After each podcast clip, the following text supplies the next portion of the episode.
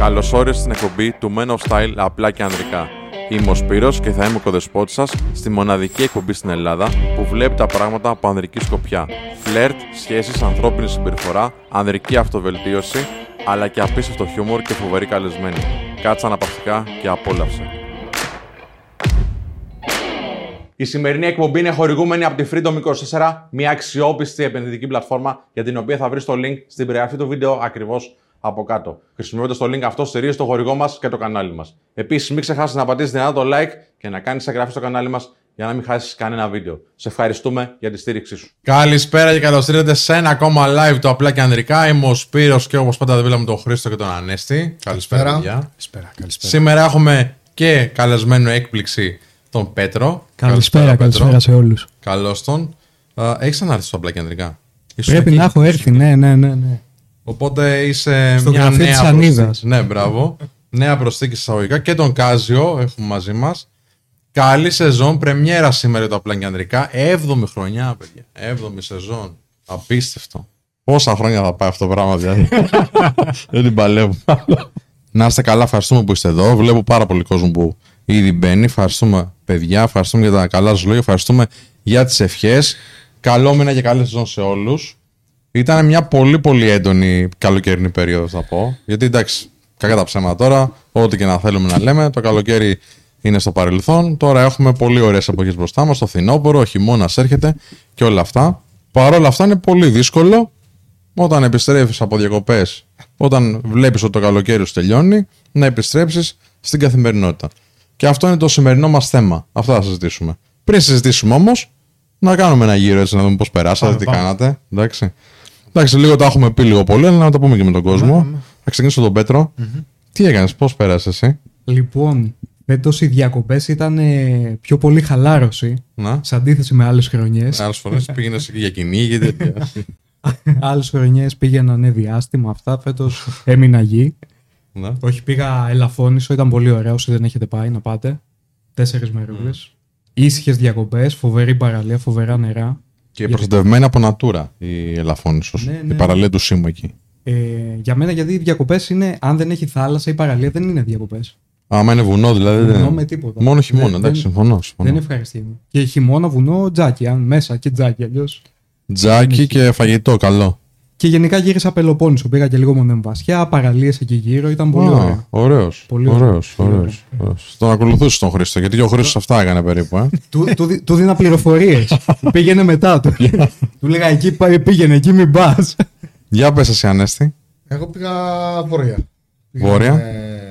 Πήγαμε Γιάννενα, Σύβωτα και Πάργα. Άμα θες και στο μικρόφωνο να πας, θα είναι τέλεια. Δεν πειράζει, είναι η συνήθεια που γίνεται λατρεία. Κάθε φορά το ίδιο σου λέμε. Δεν... Μετά λένε ότι έχω μπιφ μαζί σου, ας πούμε. Ε? Ότι μου κάνεις bullying με τον ήχο τόσο καιρό. Έλεγα στο προηγούμενο επεισόδιο ότι έχω μπιφ μαζί σου. Το είδα, το είδα. Ναι. Και τι, απάντησες ότι δεν υπάρχει ε? πρόβλημα. Απάντησες, δεν απάντησες. Μ' αρέσει η ίντρικα. Τέλος πάντων. Γιάννενα, πήγε... Σύβωτα, Πάρκα. Mm. Mm. Ωραία, ήταν δέκα μέρες. Έβλεπα κάτι πεντάσταρα εκεί πέρα, είσαι μέσα στη χλίδη. Στη χλίδα και στη. Κοίτα, ήθελα, έτσι είναι, ήθελα ωραία μέρη και ήθελα ξεκούραση. Δηλαδή δεν ήθελα να πάω πουθενά. Το μόνο που κάναμε ήταν να, να βγούμε το βραδάκι να φάμε και ξανά πίσω. Χαλάρωση, πισίνα και ξεκούραση. Σεξ. Είχε και από αυτό το πρόβλημα. Ξεκούραση είπαμε. Ε? Ξεκούραση. Ξεκούραστο σεξ. Ξεκούραση. Ναι, μπορείς να, και να μην κουράζεις. Ναι, okay. Υπάρχουν και ξεκούραστες στάσεις. Όπως. Δεν χρειάζεται. Μια πέση σε Χριστό. Ναι, Μονεμβασιά πήγα. Αισθάνομαι ότι. Σαν να σε ζηλεύω, να λέω τα ίδια, ξέρεις, επειδή δεν έχω δικά μου. Λέω αυτά που άκουσα, ξέρεις. Τι μου έδωσες στο χαρτάκι. Τίποτα, ξέρεις, να λέω τα ίδια. Τίποτα δεν πήγα. Γιάννενα, να λέω τι λέει ο Ανέστης, ας πούμε, διάφοροι. Ναι, πήγα, Μονεμβασιά πήγα, γυρίσαμε εκεί. Δηλαδή πήγα και Νεάπολη και Γήθιο και Ελαφώνησο και μετά πήγα μια ώρα εκτός Καλαμάτας, πήγα λίγο πιο ψηλά στο, σε βουνό, κάθισαμε άλλες λίγες μέρες εκεί και γεια σας. Πολύ ωραία ήταν, πολύ ωραία. Τώρα αυτό που λέτε για θάλασσα και τέτοια, παιδιά, κοιτάξτε, εμένα μου αρέσει η θάλασσα. Η διαδικασία του να πάω στην παραλία, να κάτσω στην παραλία, αρκετή ώρα στην παραλία... Να ξαναφύγω από την παραλία, στο μυαλό μου φαίνεται ε, κουράστηκα, ταλαιπωρία. Έτσι. Είναι ταλαιπωρία, είναι. Ε, να πας, ναι, ξέρεις, ρε, με τα αμάξι, να παρκάρεις. Πάμε τώρα, θα είσαι με τη Σαγιονάρα. Με τις Σαγιονάρε το συζητάμε. Ούτε εγώ μπορώ να οδηγήσω. Μπορώ παπούτσια. Ναι. Μόλις θα βγω από τα μάξι, θα βάλω Σαγιονάρε. Ναι. Δεν μπορώ να πάω με τα παπούτσια ναι. να γίνουμε στην άμμο. Αν είναι δυνατόν. Αυτά τα Πηγα... προβλήματα. Πηγαίνεις εκεί στην παραλία, ας πούμε. Πες ότι θα κάτσεις σε μια ξαπλώστρα, αν θες. Εντάξει. Δεν είναι δεδομένο ότι θα έχει ίσκο. Ε, όχι, μα... γιατί ξαπλώστρες είναι δεδομένο ότι θα έχει. Όχι. Mm. Δεν, δεν θα έχει. Μπορεί να, δηλαδή, θα πηγαίνεις θα... πέρα εδώ δέκα ώρες να βλέπεις αν υπάρχει μια ξαπλώστρα ελεύθερη. Ναι. Γιατί θα... πάω και λίγο πιο αργά. Θα πηγαίνω στις έξι το πρωί. Θα ο... μετακινεί το ίσκιο. Θα μετακινήσει και εσύ με τον ίσκιο. Αν μπορείς στην ξαπλώστρα που έχεις πιάσει. Ναι. Λοιπόν, και θα χρειαστεί και να βουτάς. Αλλά πόσο να βουτάς, πώς θα... δεν ζεσταίνεσαι από κάποια ώρα και μετά. Ναι. Και μετά θα ξαναφύγεις πάλι. Λογικά θα πας να φας. Πας ήδη κουρασμένος. Θα φας. Θα κουραστείς κι άλλο περισσότερο. Ξανά οδήγα πάλι να επιστρέψεις πάλι πίσω. Ότι καλύτερα να μένεις. Μπάνια μετά να φύγει Αλμύρα. Άντε να ντυθείς, να ετοιμαστείς. Και πόση ώρα θα πάρει όλο αυτό. Πολύ ωραία. Ταλαιπωρία. Εγώ ένα μπάνιο έκανα στη θάλασσα και το μετάνιωσα. Mm. Μου πήρε η θάλασσα τη βέρα. Αλήθεια. Ας, ας τα ψέματα. Ανεστή. Ε. Ας τα αυτά τώρα. Τι γίνεται αυτό. Τώρα το μαθαίνουμε. Ε, εντάξει, επειδή αδυνάτησες. Ε. Πιθανότατα γι' αυτό έγινε και το δάχτυλο το λεπτό και η βέρα έφυγε. Μπορεί, αλλά. Το πίστεψε. Ε? Το πίστεψε. Έψαχνα μισή ώρα στη θάλασσα. Με είδανε δύο παιδιά δώδεκα δεκατρία χρονών με μάσκες και ψάχνανε μαζί μου. Τις είπαμε ότι δεν τη βρήκαμε. Πήραν τα είκοσι ευρώ τα παιδιά. Εντάξει, δεν ξαναπάρω. Τι να κάνεις, βέβαια έτσι. Κάποια στιγμή. Πόσο θα ήθελα να είμαι εκεί. Θα ήθελα να δω. Δηλαδή, ρε φίλε, συγγνώμη, τι βουτιά έκανες. Απλά ξανέρωσα τη ζωή μου λίγο. Ελογικό είναι. Ξανέρωσα. Εντάξει, μου έγινε μάθημα. Δεν μπαίνω με τη βέρα στη θάλασσα. Τι βουτιά έκανες και σου βγήκε η βέρα, ρε φίλε.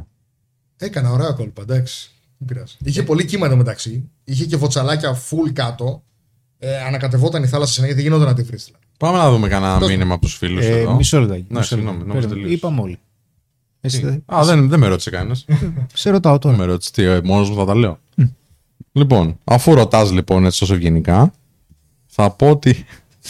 Εγώ πήγα Χανιά, πήγα λίγο α, Ρέθυμνο. Κρήτη ήσουν λοιπόν. Κρήτη γύρισα εκεί, ναι. Απλά είναι πολύ διαφορετικές οι πόλεις αυτές. Mm-hmm.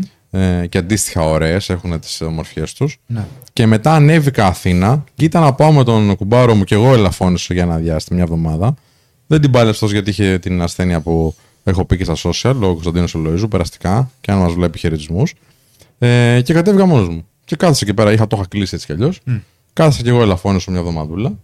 Ε, νομίζω ότι η πιο ωραία περιοχή, αυτό που, που ξεκουράστηκε πιο πολύ, όχι πιο ωραία, αυτό που ξεκουράστηκε πιο πολύ ήταν η Ελαφώνησο τελικά. Mm. Γιατί στην Κρήτη έχω και πολύ μεγάλη παρέα, πολλούς γνωστούς κτλ. Οπότε όλο κάτι έκανα. Πήγαινα μόνος στην παραλία και μετά ξέρω εγώ, κουραζόσουν από τη ζέστη και όλα αυτά. Μετά θα βλέπεις κάποιον άνθρωπο, θα πήγαινες μια βόλτα. Δεν είχε δηλαδή ξεκούραση και τέτοια. Ενώ στην Ελαφώνησο, ε, που δεν έχω τόσο κόσμο, ξέρεις, χαλαρά. Παραλία το πρωί σίγουρα, λίγο, μετά φαγητό και ύπνο. Αυτό. Mm. Και εκεί κατάφερα και έγραψα και λίγο από το βιβλίο που θα πω σε άλλα, σε άλλα βίντεο τώρα. Γιατί ετοιμάζω ένα βιβλίο, πετάω έτσι ένα teaser, μικρούλι. Έτσι. Θα τα πούμε άλλη στιγμή. Λοιπόν, αυτά. Αυτά πολύ ξεκούραση γενικά. Ε, και πολύ, πολύ καλό φαγητό. Εντάξει, η Κρήτη φημίζεται και το φαγητό της βέβαια. Ε, και τη φιλοξενία της. Οι άνθρωποι είναι απίστευτικοί. Και έχουμε και πολλούς ανθρώπους και πελάτες μας εδώ, μαθητές μας, αλλά και παιδιά από την Κρήτη. Τώρα δεν ξέρω ποιοι είναι εδώ πέρα. Σίγουρα είδα τον Αλέξανδρο πριν λίγο. Είχε κόσμο. Πάρα πολύ κόσμο είχε. Πάρα πολύ κόσμο. Εγώ ευτυχώς ήμουν οριακά. Δεν είδα τόσο πολύ κόσμο. Πού ρε, δεν είδα. Στη Μονέα Πασιά που είδα. Εντάξει, δεν είναι τόσο το προορισμός για καλοκαίρι. Mm. Δηλαδή, γιατί δεν είχε Ελαφώνησο, ας πούμε. Φουλ. Ελαφώνησο είχε φουλ. Yeah. Όταν έφευγα, η ουρά ήταν ένα χιλιόμετρο τουλάχιστον τα αμάξια. Mm. Που πήγατε, εγώ πήγα μια yeah, Παρασκευή και γύρισα πίσω. Πήγα έντεκα η ώρα το πρωί. Η ουρά ήταν ατελείωτη, mm. δεν έχω ξαναδεί κάτι τέτοιο. Πόση ώρα έφαγα εκεί, τρία τέταρτα στην ώρα, δεν κουνιόμασταν. Ε, και έφυγα. Και λέω εντάξει, θα πάω την επόμενη μέρα. Πήγα το Σάββατο το πρωί, εννιά η ώρα το πρωί, ενώ ήταν δέκα με δέκα και μισή να πας απέναντι. Mm. εννιά η ώρα το πρωί ήμουν τέταρτος. Μετά η κίνηση ήταν. Χανότανε. Λέει εδώ ο Νίκος, Νίκ Ρόι, Χρήστο πήρε στο μαύρισμα καρβουνέ. Εντάξει, δεν φαίνεσαι τώρα. Μια εντάξει. Χαρά φαίνεσαι. Σε σχέση με το πώς είναι το χειμώνα, ναι, φαίνεται ότι έχει πάρει χρωματάκι. Και το πηγαίνει. Ναι, πήγαμε, πήγαμε. Γύρισα, πήγαμε παραλίες. Ήταν, ήμουν και μέσα στα μάξι, με πιάνει ο ήλιος. Και εκεί. Πάντως εδώ από τα μηνύματα που βλέπω, πολλοί δεν γουστάρουν παραλία. Σου λένε ότι είναι ταλαιπωρία. Είναι, είναι και αντιδημοφιλής άποψη. Έτσι, για εμφανίζεται Αμερική. Και κάθε πέρσι και καλύτερα. Γιατί? Γιατί? Από θέμα συνοστισμού, ότι mm. τα κάνουν όλα οργανωμένες παραλίες. Πλήρωσε την ξαπλώστρα, πλήρωσε το ένα, πλήρωσε το άλλο και δεν βρίσκεις που να κάτσεις ή και να βρεις. Θα είναι ο άλλος στα δέκα εκατοστά από σένα. Δεν είναι ωραίο. Δεν, δεν μου αρέσει πια η παραλία. Καλά, για Αττική δεν πλέον. Για Αττική δεν υπάρχει να Τι, πας δεν πας, όχι, δεν πας. Πουθενά, πουθενά. Να πω επίσης ότι διακόπαρα και τέσσερα τετραήμερα με το πρόγραμμα. Α, το πάνε κάποιοι άνθρωποι εδώ, πες, πες. Με το πρόγραμμα εμ ο ες βι άι πι Villa. Υπάρχει άλλο ένα group δεκαπέντε Σεπτεμβρίου. Τι είναι αυτό το, το εμ ο ες βι άι πι Villa? Το εμ ο ες βι άι πι Villa είναι ένα τετραήμερο πρόγραμμα όπου συνδυάζει διακοπές με σεμινάρια από το πρωί μέχρι το βράδυ. Ε, λίγο πιο αναλυτικά, είμαι εγώ με άλλα πέντε άτομα και μπαίνουμε Παρασκευή μεσημέρι, βγαίνουμε Δευτέρα μεσημέρι. Και σε αυτές τις τέσσερις μέρες θα φροντίσω να περάσω όση περισσότερη πληροφορία μπορώ στο μυαλό σας για το πώς επικοινωνείς με το άλλο φίλο, πώς φλερτάρεις, πώς φτιάχνεις τη ζωή σου και πώς μπορείς να είσαι πιο αποτελεσματικός σε οποιαδήποτε επικοινωνία, είτε με το άλλο φίλο είτε και σε άλλες καταστάσεις.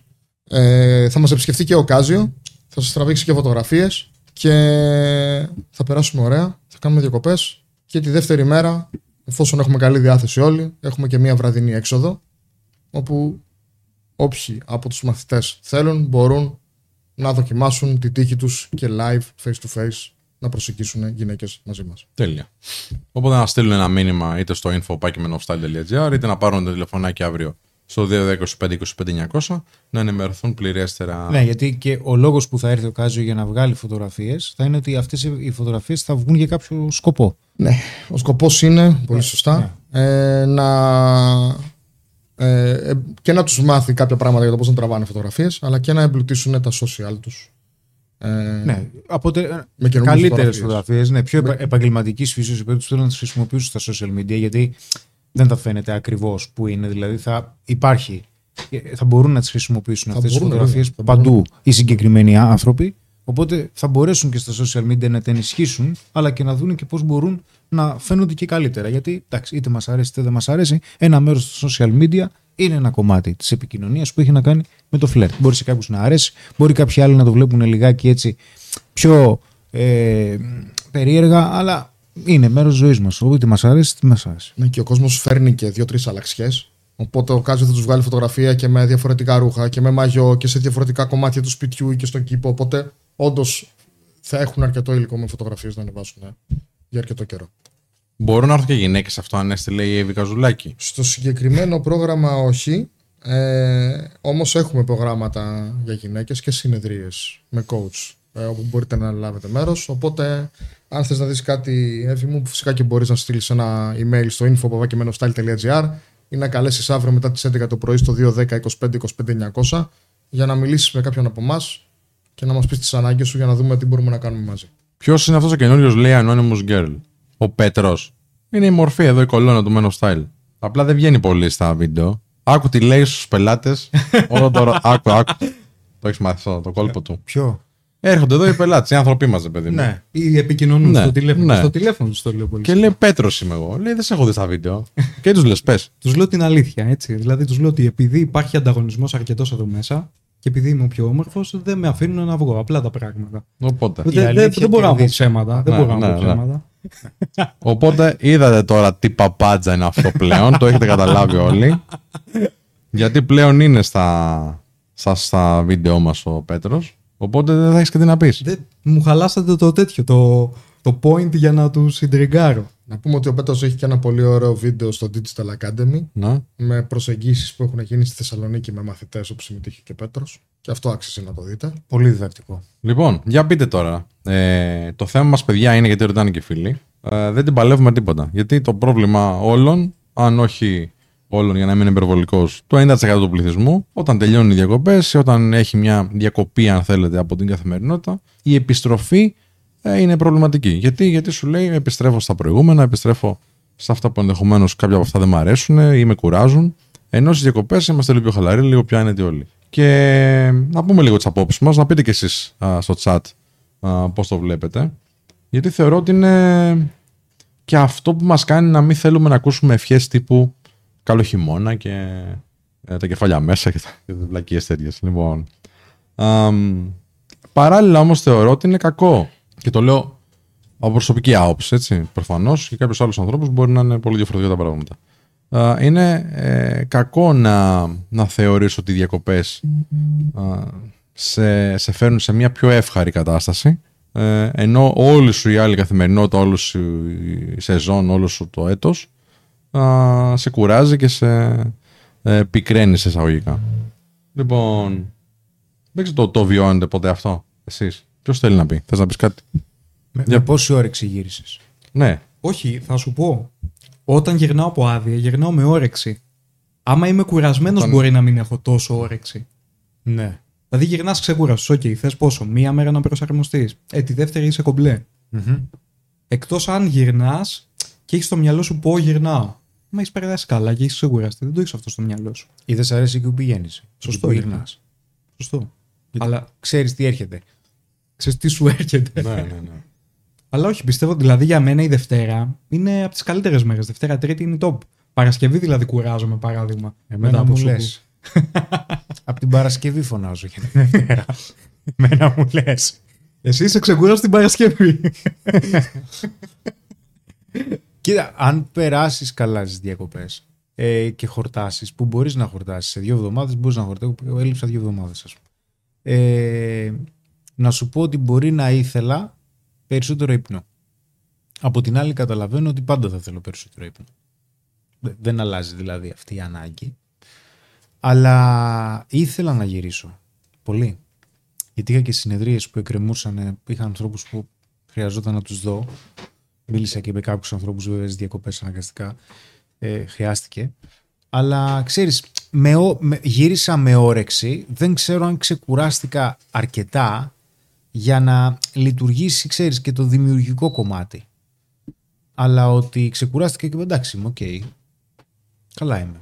Εμένα αυτό που με βοήθησε πάρα πολύ από καλοκαίρι του δεκαεπτά που το εφάρμοσα είναι το εξής. Με το που βγαίνω σε άδεια, την ίδια μέρα ή την επόμενη φεύγω. Γιατί αν κάτσει κάποιος, ας πούμε, έχει κάποιος δύο εβδομάδες άδεια και φύγει για διακοπές τη δεύτερη εβδομάδα και την πρώτη εβδομάδα, ας πούμε, κάτσει Αθήνα ή Θεσσαλονίκη ή οπουδήποτε και αν είναι ο τόπος του, δεν δίνει εύκολα εντολή ο εγκέφαλος σε άδεια ξεκουράσου. Ή έχεις ακόμα την τσίτα της καθημερινότητας. Ενώ με το που το πήρα απόφαση την επόμενη μέρα θα φεύγω διακοπές, μπαίνω κατευθείαν σε mood διακοπών από την πρώτη-δεύτερη μέρα και χορταίνω εντός εισαγωγικών πιο πολύ μέσα στην άδεια. Και αυτό μου ξεκινάς δίνει... λίγο στις διακοπές σου. Ναι, και επομένως έρχεται και ο κορεσμός των διακοπών. Ε... Και μετά έρχεται και η όρεξη να επιστρέψω. Σήμερα πρώτη σου μέρα, ε. Ναι. Πώς νιώθεις? Ε, εντάξει, θέλω να κάτσω κι άλλο λίγο. Να κουρασμένος.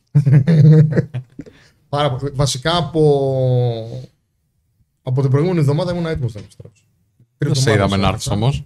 Ήρθα. Τρίτη ήρθες. Τρίτη ήρθες. Τρίτη ήρθα, έκανα και ραντεβού.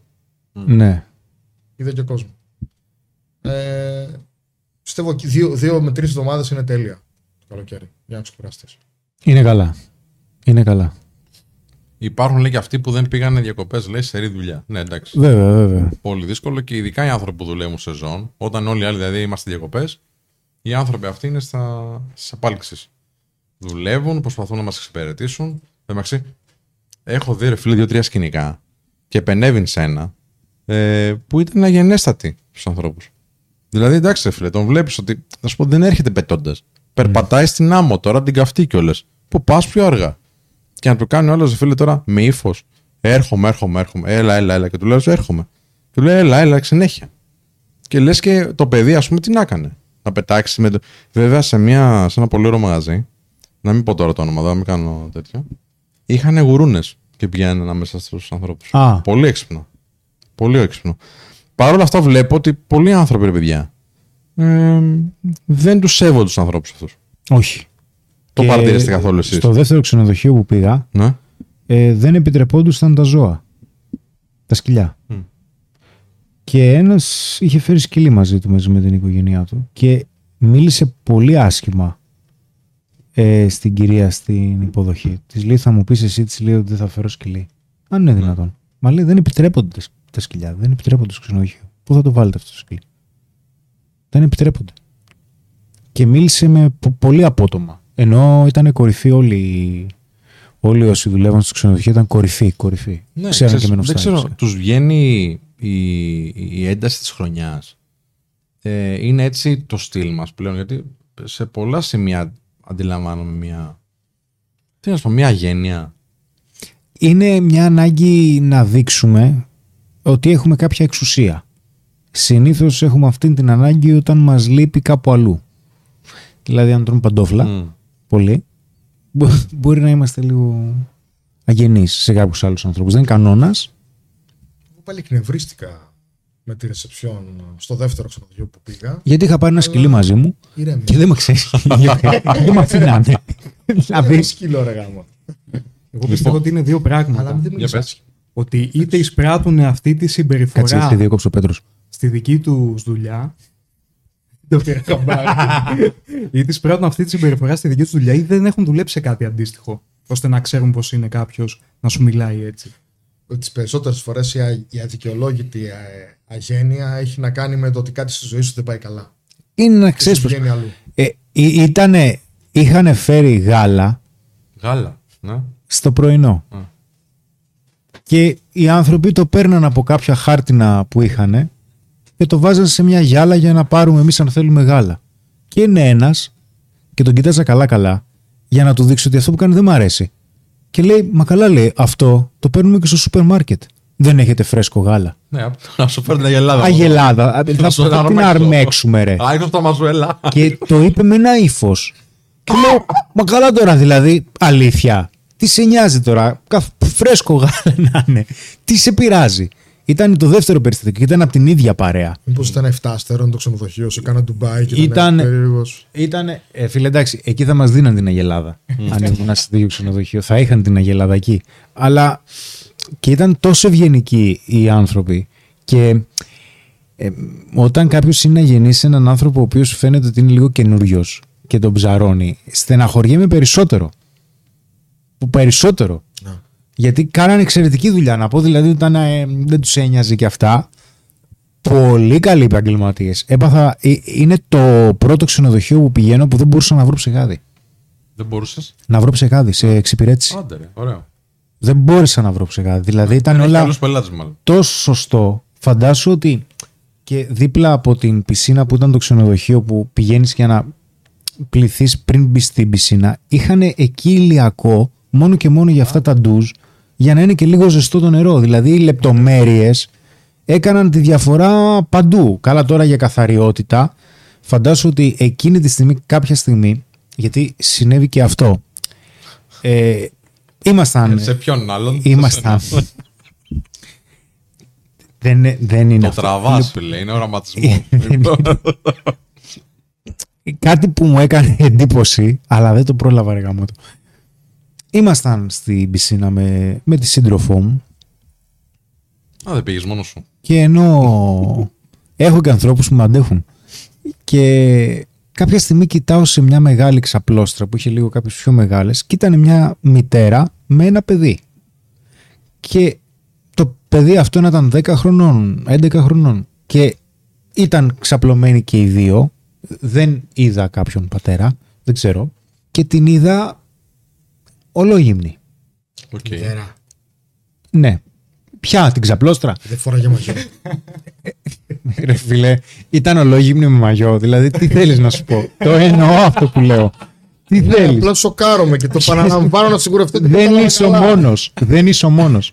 Με μαγιό, ολόγυμνη από μέσα. Και, ε, και υπήρχαν και άλλες οικογένειες με παιδιά. Και βγαίνω εγώ να ρουφιανέψω. Θα το παρά... Θέλω, ήθελα να το πω στη ρεσεψιόν. Μα έχει μικρά παιδιά. Ξέρω εγώ. Και μετά το βάλε το μαγιό. Γιατί πήγα στη ρεσεψιόν και τους λέω: ξέρεις, ήμουν, ήμουν και βρεγμένος. Λέω: ρε παιδιά, δεν ξέρω τι γίνεται. Απλά μια γυναίκα κάθεται ξαπλώστρα με το παιδί της. Και είναι γυμνή. Ε, μα, δεν το έχω ξαναδεί ζωή μου. Δεν το έχω ξαναδεί. Και με το που βγήκα. Και φαντάσου τους ανθρώπους τους λέρωσα τα πλακάκια μέσα στη ρεσεψιόν και επί τόπου τα σφουγγαρίσαν. Έτσι, φαντάσου επίπεδο. Τους λέω: συγγνώμη, ξεχάστηκα. Και ξαναμπήκα μέσα. Βέβαια το μαγιό το είχε βάλει από πάνω. Το μαγιό της. Από πάνω απλά. Δεν γίνεται. Κάτι νόλουσαν. Τα μιλασικής που είχε η Εύα, ας πούμε. Μάλιστα, έτσι, και λέω, τι, ε, δεν το έχω ξαναδεί αυτό. Δεν το έχω ξαναδεί. Δεν γίνεται. Σε ξενοδοχείο, ναι, περίεργο να το δεις αυτό. Να είσαι σε κάμια παραλία γυμνιστών ή σε παραλία. Ναι, δίλεψα την άνεσή της. Ναι, πολύ της δίλεψα. Την άνεσή της. Λοιπόν, να, πούμε, να βάλουμε λίγο τους ανθρώπους στο... στη συζήτηση εδώ. Γιατί έχουμε και έναν φίλο που είναι στο κατ. Αχ, κάτσε το. Έχασα λίγο το μήνυμά του. Θέλω να το συζητήσουμε. Τι έπαθε. Ε, ο Πίπο λέει: είμαστε κι εμείς λέει που δουλεύαμε και τώρα τρέχουμε για χειρουργία. Υπέροχο καλοκαίρι. Αδερφέ μου, περαστικά, να είσαι καλά. Περαστικά, ε, σιδερένιους. Θα έρθουν κι άλλες διακοπές και άλλα καλοκαίρια. Να γίνεις καλά. Λοιπόν. Uh, γεια σε όλους, λέει. Καλό χειμώνα. Τα κεφάλια μέσα, κάθε κατεργάζεται στο πάγκο του. Ο Κώστας Φαρασόπουλος, ο δικός μας, είναι εδώ. Ε, με το λογιστήριο θα μιλήσεις. Όχι, αστείευομαι, Κώστα μου. Η Ειρήνη Χαϊτίδου λέει: πείτε στο Σπύρο ότι μας έχει κάψει το είναι με τις αλήθειες που λέει. Ευχαριστώ, Ειρήνη. Ε, ο Blackjack λέει: είναι τα άτομα που νομίζουν ότι ο κόσμος τους ανήκει, για το θέμα που συζητούσαμε για την ασέβεια που υπάρχει στους εργαζόμενους. Uh, έτσι, παιδιά, έχει χαθεί ο σεβασμός. Ο Νικόλαος Καρακάσης λέει: εργαζόμαστε και ζούμε με τη γυναίκα μου στο Βόλο. Οι επιλογές εδώ σε εργασία δεν είναι πολλές. Υπάρχουν πάρα πολλές online εργασίες όμως, uh, Νικό. Ε, λέει ο Αντώνης Δεμουτζίδης: είμαι στρατό. Ενώ δεν την πάλευα στην αρχή, αποφάσισα να βρω μικρές χαρές και ακριβές ανταμοιβές. Πολύ σωστό, πολύ ωραίο. Με βοηθά να δουλέψω τον εαυτό μου. Αν και μου λείπει το στολίδι μου. Το στολίδι σου τι εννοείς τώρα? Η κοπέλα του εννοείς σίγουρα. Επειδή τον ξέρω τον Αντώνη. Α, ναι. Έτσι τα λέει. Συμβαίνει στη σκοπιά. Έλα στο λίδι μου. Έλα. Εδώ σκοπιά. Οκ. Θα το αλλάξουμε αυτό, Αντώνη. Θα το φτιάξουμε. Λοιπόν, λέει ο Great Moments. Αν κάτσεις και παρατηρήσεις τουρίστες που έρχονται, έχουν να πεις ότι βγαίνει ο Έλληνας, είναι αγενής κυρίως. Εντάξει, δεν νομίζω τώρα ότι. Ναι, ακριβώς. Είχε και κάτι στραβουμούτσουνους. Mm. Τουρίστες, κάτι στραβό, ειδικά το πρωί. Το μεταξύ, παιδιά, κοιτάξτε, η αλήθεια έτσι δεν ξέρουν τι τρώνε στο πρωινό. Δεν, τι? δεν ξέρουν τι Ρε, τρώνε. Φίλε, ναι, και είναι όλα δύνατη, πώς γίνεται. Και αυτό δεν το πρόσεξα. Ο κάθε... Μιλάμε για πιάτα τώρα, δηλαδή ποσό... με, φτα... με φτιάρια. Μπορεί να τη βγάζουν όλη μέρα από το πρωινό. Με φτιάρια, μπορεί, δεν ξέρω. Μιλάμε για φαΐ τώρα. Πολύ φαΐ, το μεταξύ, εγώ έφαγα πρωινό που δεν τρώω. Έφαγα τώρα, όταν είναι ωραίος ο μπουφές, δεν μπορείς να τη σταθείς εύκολα. Δυσκολεύτηκα. Ο αυτοέλεγχος δηλαδή με τσίτωσε. Ειδικά η μερέντα. Ίδιος ήρθες πάντως. Το προ... Ναι, ψηλή. Εντάξει. Ναι. Λίγο ναι. Ναι, πνίγηκα. Λέει στα ματιά, είναι από το recondition, να σου πω την αλήθεια.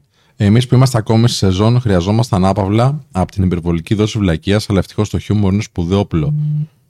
Καλή υπομονή. Εντάξει, δεν τραβάνε τώρα και τα παιδιά. Βέβαια, υπάρχουν και ωραίες στιγμές. Δηλαδή, υπάρχουν και κάποιοι πελάτες που έχουν χιουμόρ, τα λένε ωραία, έχουν υπομονή. Αλλά ένας να σου κάτσει τώρα μέσα στη βάρδια και να σου χαλάσει την ζαχαρένια σου, ε, σου χαλάει όλη τη μέρα. Όλη τη μέρα σου. Ναι, ναι, ναι. ναι. Και μέσα αυτά τα παιδιά τώρα δουλεύουν πάρα πολλές ώρες. Δεν είναι εκεί πέρα για διακοπές. Δεν πάνε δηλαδή το. Α, εντάξει, το απόγευμα θα χαλαρώσω. Δεν, δεν παίζουν αυτά. Ναι, ναι, ναι. Οπότε, υπομονή, παιδιά. Συμπάσχουμε. Ε, σας σκεφτόμαστε και πάντα έτσι. Υπομονή ευχόμαστε. Ο Αλέξανδρος Κράλης λέει: πραγματικά δεν την παλεύουμε τίποτα και πάλι στην καθημερινότητα του αγώνα, του δωδεκάωρου και όλη τη ρουτίνα. Και μια εβδομάδα διακοπές, να αλλάξουν παραστάσεις, να περάσουν μόρφα. Ναι, αυτό είναι και ο τρόπος σκέψης που ήθελα να συζητήσουμε με αυτόν τον τίτλο, παιδιά. Ε, θεωρώ κρίμα νέοι άνθρωποι, δημιουργικοί, με δύναμη κτλ., να βλέπουν έτσι την καθημερινότητά τους. Ε, κάποια πράγματα σίγουρα δεν τα ορίζουμε, αλλά σίγουρα κάποια άλλα μπορούμε κάτι να κάνουμε γι' αυτά. Ίσως μια λίστα, Αλέξανδρε, πες μας τι είναι αυτό που θεωρείς ότι σου χαλάει την καθημερινότητα, έτσι να το συζητήσουμε τώρα εδώ. Για να το φτιάξουμε. Είναι η δουλειά σου, είναι οι άνθρωποι σου, είναι αυτά που έχεις να κάνεις μέσα στην ημέρα. Τι είναι αυτά που σου χαλάνε. Η Σας Σταμάτη λέει: επειδή πληρώνουν, νομίζουν ότι είναι οι άλλοι υπηρέτες. Ναι, το έχουμε αυτό κόμπλεξ. Πιστεύω. Πολλοί οι Έλληνες. Ότι δηλαδή σε πληρώνω, θα κάνεις ό,τι σου λέω. Δεν υπάρχει ανταλλακτική αξία. Α, είναι μια υπηρεσία, δίνω τα λεφτά μου. Είναι πληρώνω και θα κάνεις αυτό που θεωρώ εγώ ότι είναι σωστό, γιατί είσαι ο, ο servant εδώ. Είσαι ο, ο τύπου υπηρέτης σε πολλά εισαγωγικά, που δεν ισχύει φυσικά. Ο Πολ λέει: αγενής πελάτης από όλα κλασικό. Εγώ βλέπω αν και σπάνια αγενές προσωπικό σε τομείς εξυπηρέτησης χωρίς προφανή λόγο και χωρίς να έχει προηγηθεί κάτι. Δεν θέλω να μάθω πώς θα είναι σαν πελάτες. Ναι, αν είσαι αγενής, φίλε, θα είσαι σε όλους τους υποστάσεις. Δύσκολα δηλαδή στη δουλειά σου να είσαι διαφορετικός. Νομίζω έχει να κάνει με χαρακτήρα, με παιδεία, προσωπικότητα. Όντως ένας αγενής άνθρωπος θα είναι και αγενής στο, στο παρατελογιό του, αν είναι ξεροεργαζόμενος. Ή θα είναι αγενής στις φιλίες του, αν έχει φίλους. Και έβγαλα, μάλλον γι' αυτό το λέει και η Ειρήνη, έβγαλε ένα story της προάλλες, ένα post στο Instagram, που έλεγα ότι έχουμε μπερδέψει πάρα πολύ ε, την ειλικρίνεια με την, ε, με την αγένεια. Βασικά θεωρούμε ότι αν είμαστε απολύτως ειλικρινείς, αυθεντικοί κτλ. Και, και στην προσπάθειά μας αυτή, ε, πάμε και είμαστε απολύτως σκληροί και αγενείς εν τέλει. Mm-hmm. Δεν σκεφτόμαστε αυτό που θα πούμε, που νιώθουμε εμείς εκείνη τη στιγμή ότι θα εκφράσει τον πραγματικό μας εαυτό, ότι αυτό μπορεί τον άλλον να τον πληγώσει. Mm-hmm. Ή μπορεί να είναι κάτι το οποίο δεν μπορεί να το σηκώσει σαν κριτική. Mm-hmm. Και αντί να κάτσουμε να έρθουμε λίγο στα, στα παπούτσια του, να, να δούμε λίγο ο άλλος άνθρωπος πώς θα το πάρει με αυτό το πράγμα. Μήπως είμαι σκληρός, μήπως είμαι πολύ αυστηρός με αυτό που του λέω. Να το ξανασκεφτούμε, να, να βουτήξουμε λίγο τη, τη γλώσσα στο μυαλό που έλεγαν και οι παλιότεροι. Ε, όχι, λέμε θα πούμε αυτό που νιώθουμε και εμείς έτσι είμαστε. Ναι, δεν πάει όμως έτσι. Γιατί με αυτούς τους ανθρώπους ζεις, αναστρέφεσαι, κάνεις δουλειά και στο κάτω-κάτω, στο τέλος της γραφής δεν είσαι εσύ αυτός που θα ορίσει και την διάθεσή του. Θα ανταλλάξετε κάποιες απόψεις, θα πείτε κάποια πράγματα. Πες το με ευγένεια, δηλαδή, άνθρωποι είμαστε. Δεν ξέρω, το βλέπετε αυτό. Το βλέπεις, αν είστε καθόλου. Εξαρτάται σε ποιον τομέα το βλέπουμε. Έτσι. Mm. Ε, γιατί ε, πιστεύω. Αυτός είναι και ένας από τους λόγους, για παράδειγμα, που ένας από τους λόγους που βιολογικοεξελικτικά υπάρχει το σεξ. Εντάξει, υπάρχει το, το ερωτικό κομμάτι. Υπάρχει για να εξαλείφει παρασιτικές συμπεριφορές. Mm. Οι παρασιτικές συμπεριφορές, ας πούμε, έχουν δύο πόλους, ακραίους πόλους. Έτσι. Το ένα είναι το, το πολύ τυραννικό, δηλαδή είναι αυτός που παίρνει μόνο, και ο, ο άλλος είναι αυτός ο οποίος είναι πιο πολύ σαν δούλος. Mm-hmm. Εντάξει. Δηλαδή είναι αυτός που μόνο δίνει. Αυτές οι συμπεριφορές, φυσικά, σαν βάση, έχουν ζήτημα αυτοεκτίμησης. Για κανέναν τίποτα δεν είναι αρκετό. Για τον έναν δεν είναι ποτέ αρκετό ό,τι και αν πάρει, γιατί δεν αισθάνεται καλά με τον εαυτό του. Οπότε είναι σαν μαύρη τρύπα που ό,τι και να ρίχνεις μέσα εξαφανίζεται. Ο άλλος είναι ότι οτιδήποτε και αν δώσει, πάλι δεν αισθάνεται καλά, γιατί δεν ζητάει. Στη μέση είναι η διαπραγματευτική αρχή. Η διαπραγματευτική αρχή τι σου λέει? Ότι αρχικά πιστεύω. Στη, στη, πιο, στη, στη βάση της διαπραγματευτική αρχή ποια είναι? Ότι θέλω να πω ναι. Δηλαδή, ξεκινάω καλοπροαίρετα, αλλά μπορώ να πω και όχι. Έχω και κάποια αξία που βλέπω ότι αν αυτό που βλέπω ότι υπάρχει περίπτωση να πάρω σχέση με αυτό που θα δώσω, δεν μου κάνει, δεν με εξυπηρετεί. Και κυρίως σε ανώτερο σκοπό είναι ότι δεν εξυπηρετεί εκεί που έχουμε συμφωνήσει εμείς οι δύο ότι θα πάμε και θα είναι καλύτερα και για τους δυο μας. Ναι, βέβαια. Αυτό φαίνεται, ειδικότερα αυτό το καταλαβαίνουν οι γυναίκες σε επικοινωνιακές δεξιότητες, για να μπορέσουν να καταλάβουν πού βρισκόμαστε στο κοινωνικό στάτους. Γιατί χωρίς επικοινωνιακές δεξιότητες, δύσκολα μπορείς να δημιουργήσεις μακροπρόθεσμη επιτυχία, γιατί δυσκολεύεσαι να συνεργαστείς. Ή να διαπραγματευτείς. Να διαπραγματευτείς κάτι καλύτερο και να προσφέρεις κάτι καλύτερο. Γιατί δεν μπορώ να διαπραγματευτώ ότι θα μου δώσεις κάτι καλύτερο, αν δεν σου πω ότι έχω να δώσω και κάτι καλύτερο. Ναι, φυσικά. Δεν γιατί το καταλαβαίνει όλος και όλες. Μπορεί να το καταλάβει. Ναι. Και δεν είσαι και χαζός. Mm. Καταλαβαίνεις ότι θα μου δώσεις κάτι περισσότερο από αυτό mm. που θα πάρεις. Είναι απλό. Μα οι επικοινωνικές δεξιότητες αυτό έχουν σκοπό να κάνουν. Να πείσουν τον άλλον ότι θα πάρει κάτι που αξίζει να δώσει αυτά τα λεφτά ή αυτή την ανταλλακτική αξία. Ναι. Να νιώσεις ότι παίρνει κάτι περισσότερο από ό,τι πραγματικά δίνει. Ότι βγαίνει κερδισμένος. Ναι, και να μεταφέρει και το σκοπό. Mm. Δηλαδή ότι, κοίτα, αρχικά εμείς οι δύο πηγαίνουμε. Ε, πι, πιστεύω ότι αν προσφέρεις αυτά που θέλω και αν σου προσφέρω αυτά που μου ζήτησες, θα οδηγηθούμε και οι δύο κάπου καλύτερα. Mm. Ισχύει, ισχύει. Ε, αυτό είναι μία από τις βασικές επικοινωνιακές δεξιότητες. Γι' αυτό και είναι τόσο απαραίτητες οι επικοινωνιακές δεξιότητες. Οι επικοινωνιακές δεξιότητες είναι ένα είδος αρχικά που προβάλλουμε, παρουσιάζουμε την αξία που θέλουμε να προσφέρουμε και την αξία που θέλουμε να πάρουμε. Γι' αυτό και μας κάνουν τόσο εκλεπτισμένους. Μας κάνουν εκλεπτισμένους από θέμα προσωπικότητας. Γιατί όσο περισσότερο μιλάς. Ε, εκλεπτισμένος σημαίνει πιο γενικούς, είναι ναι. μια ανταλλαγή feedback. Mm.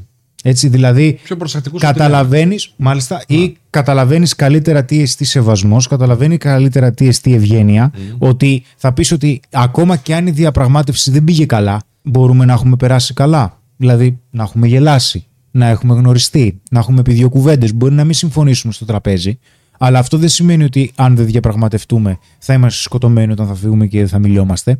Γιατί ο σκοπός μας είναι, ακόμα και αν η διαπραγμάτευση, αυτή η διαπραγμάτευση που έχει στηθεί στο τραπέζι δεν πετύχει, υπάρχει περίπτωση στο μέλλον, λόγω του ότι επικοινωνήσαμε όμορφα και αισθανθήκαμε και οι δύο καλά, να δημιουργηθεί μια μελλοντική συμμαχία. Και αυτό έχει να κάνει και με την ευγένεια, με την αυθεντικότητα και με την έκφραση. Μπορεί, νομίζω ότι μπορούμε να λέμε, όπως ανέφερες πριν, ότι μας έρχεται στο κεφάλι.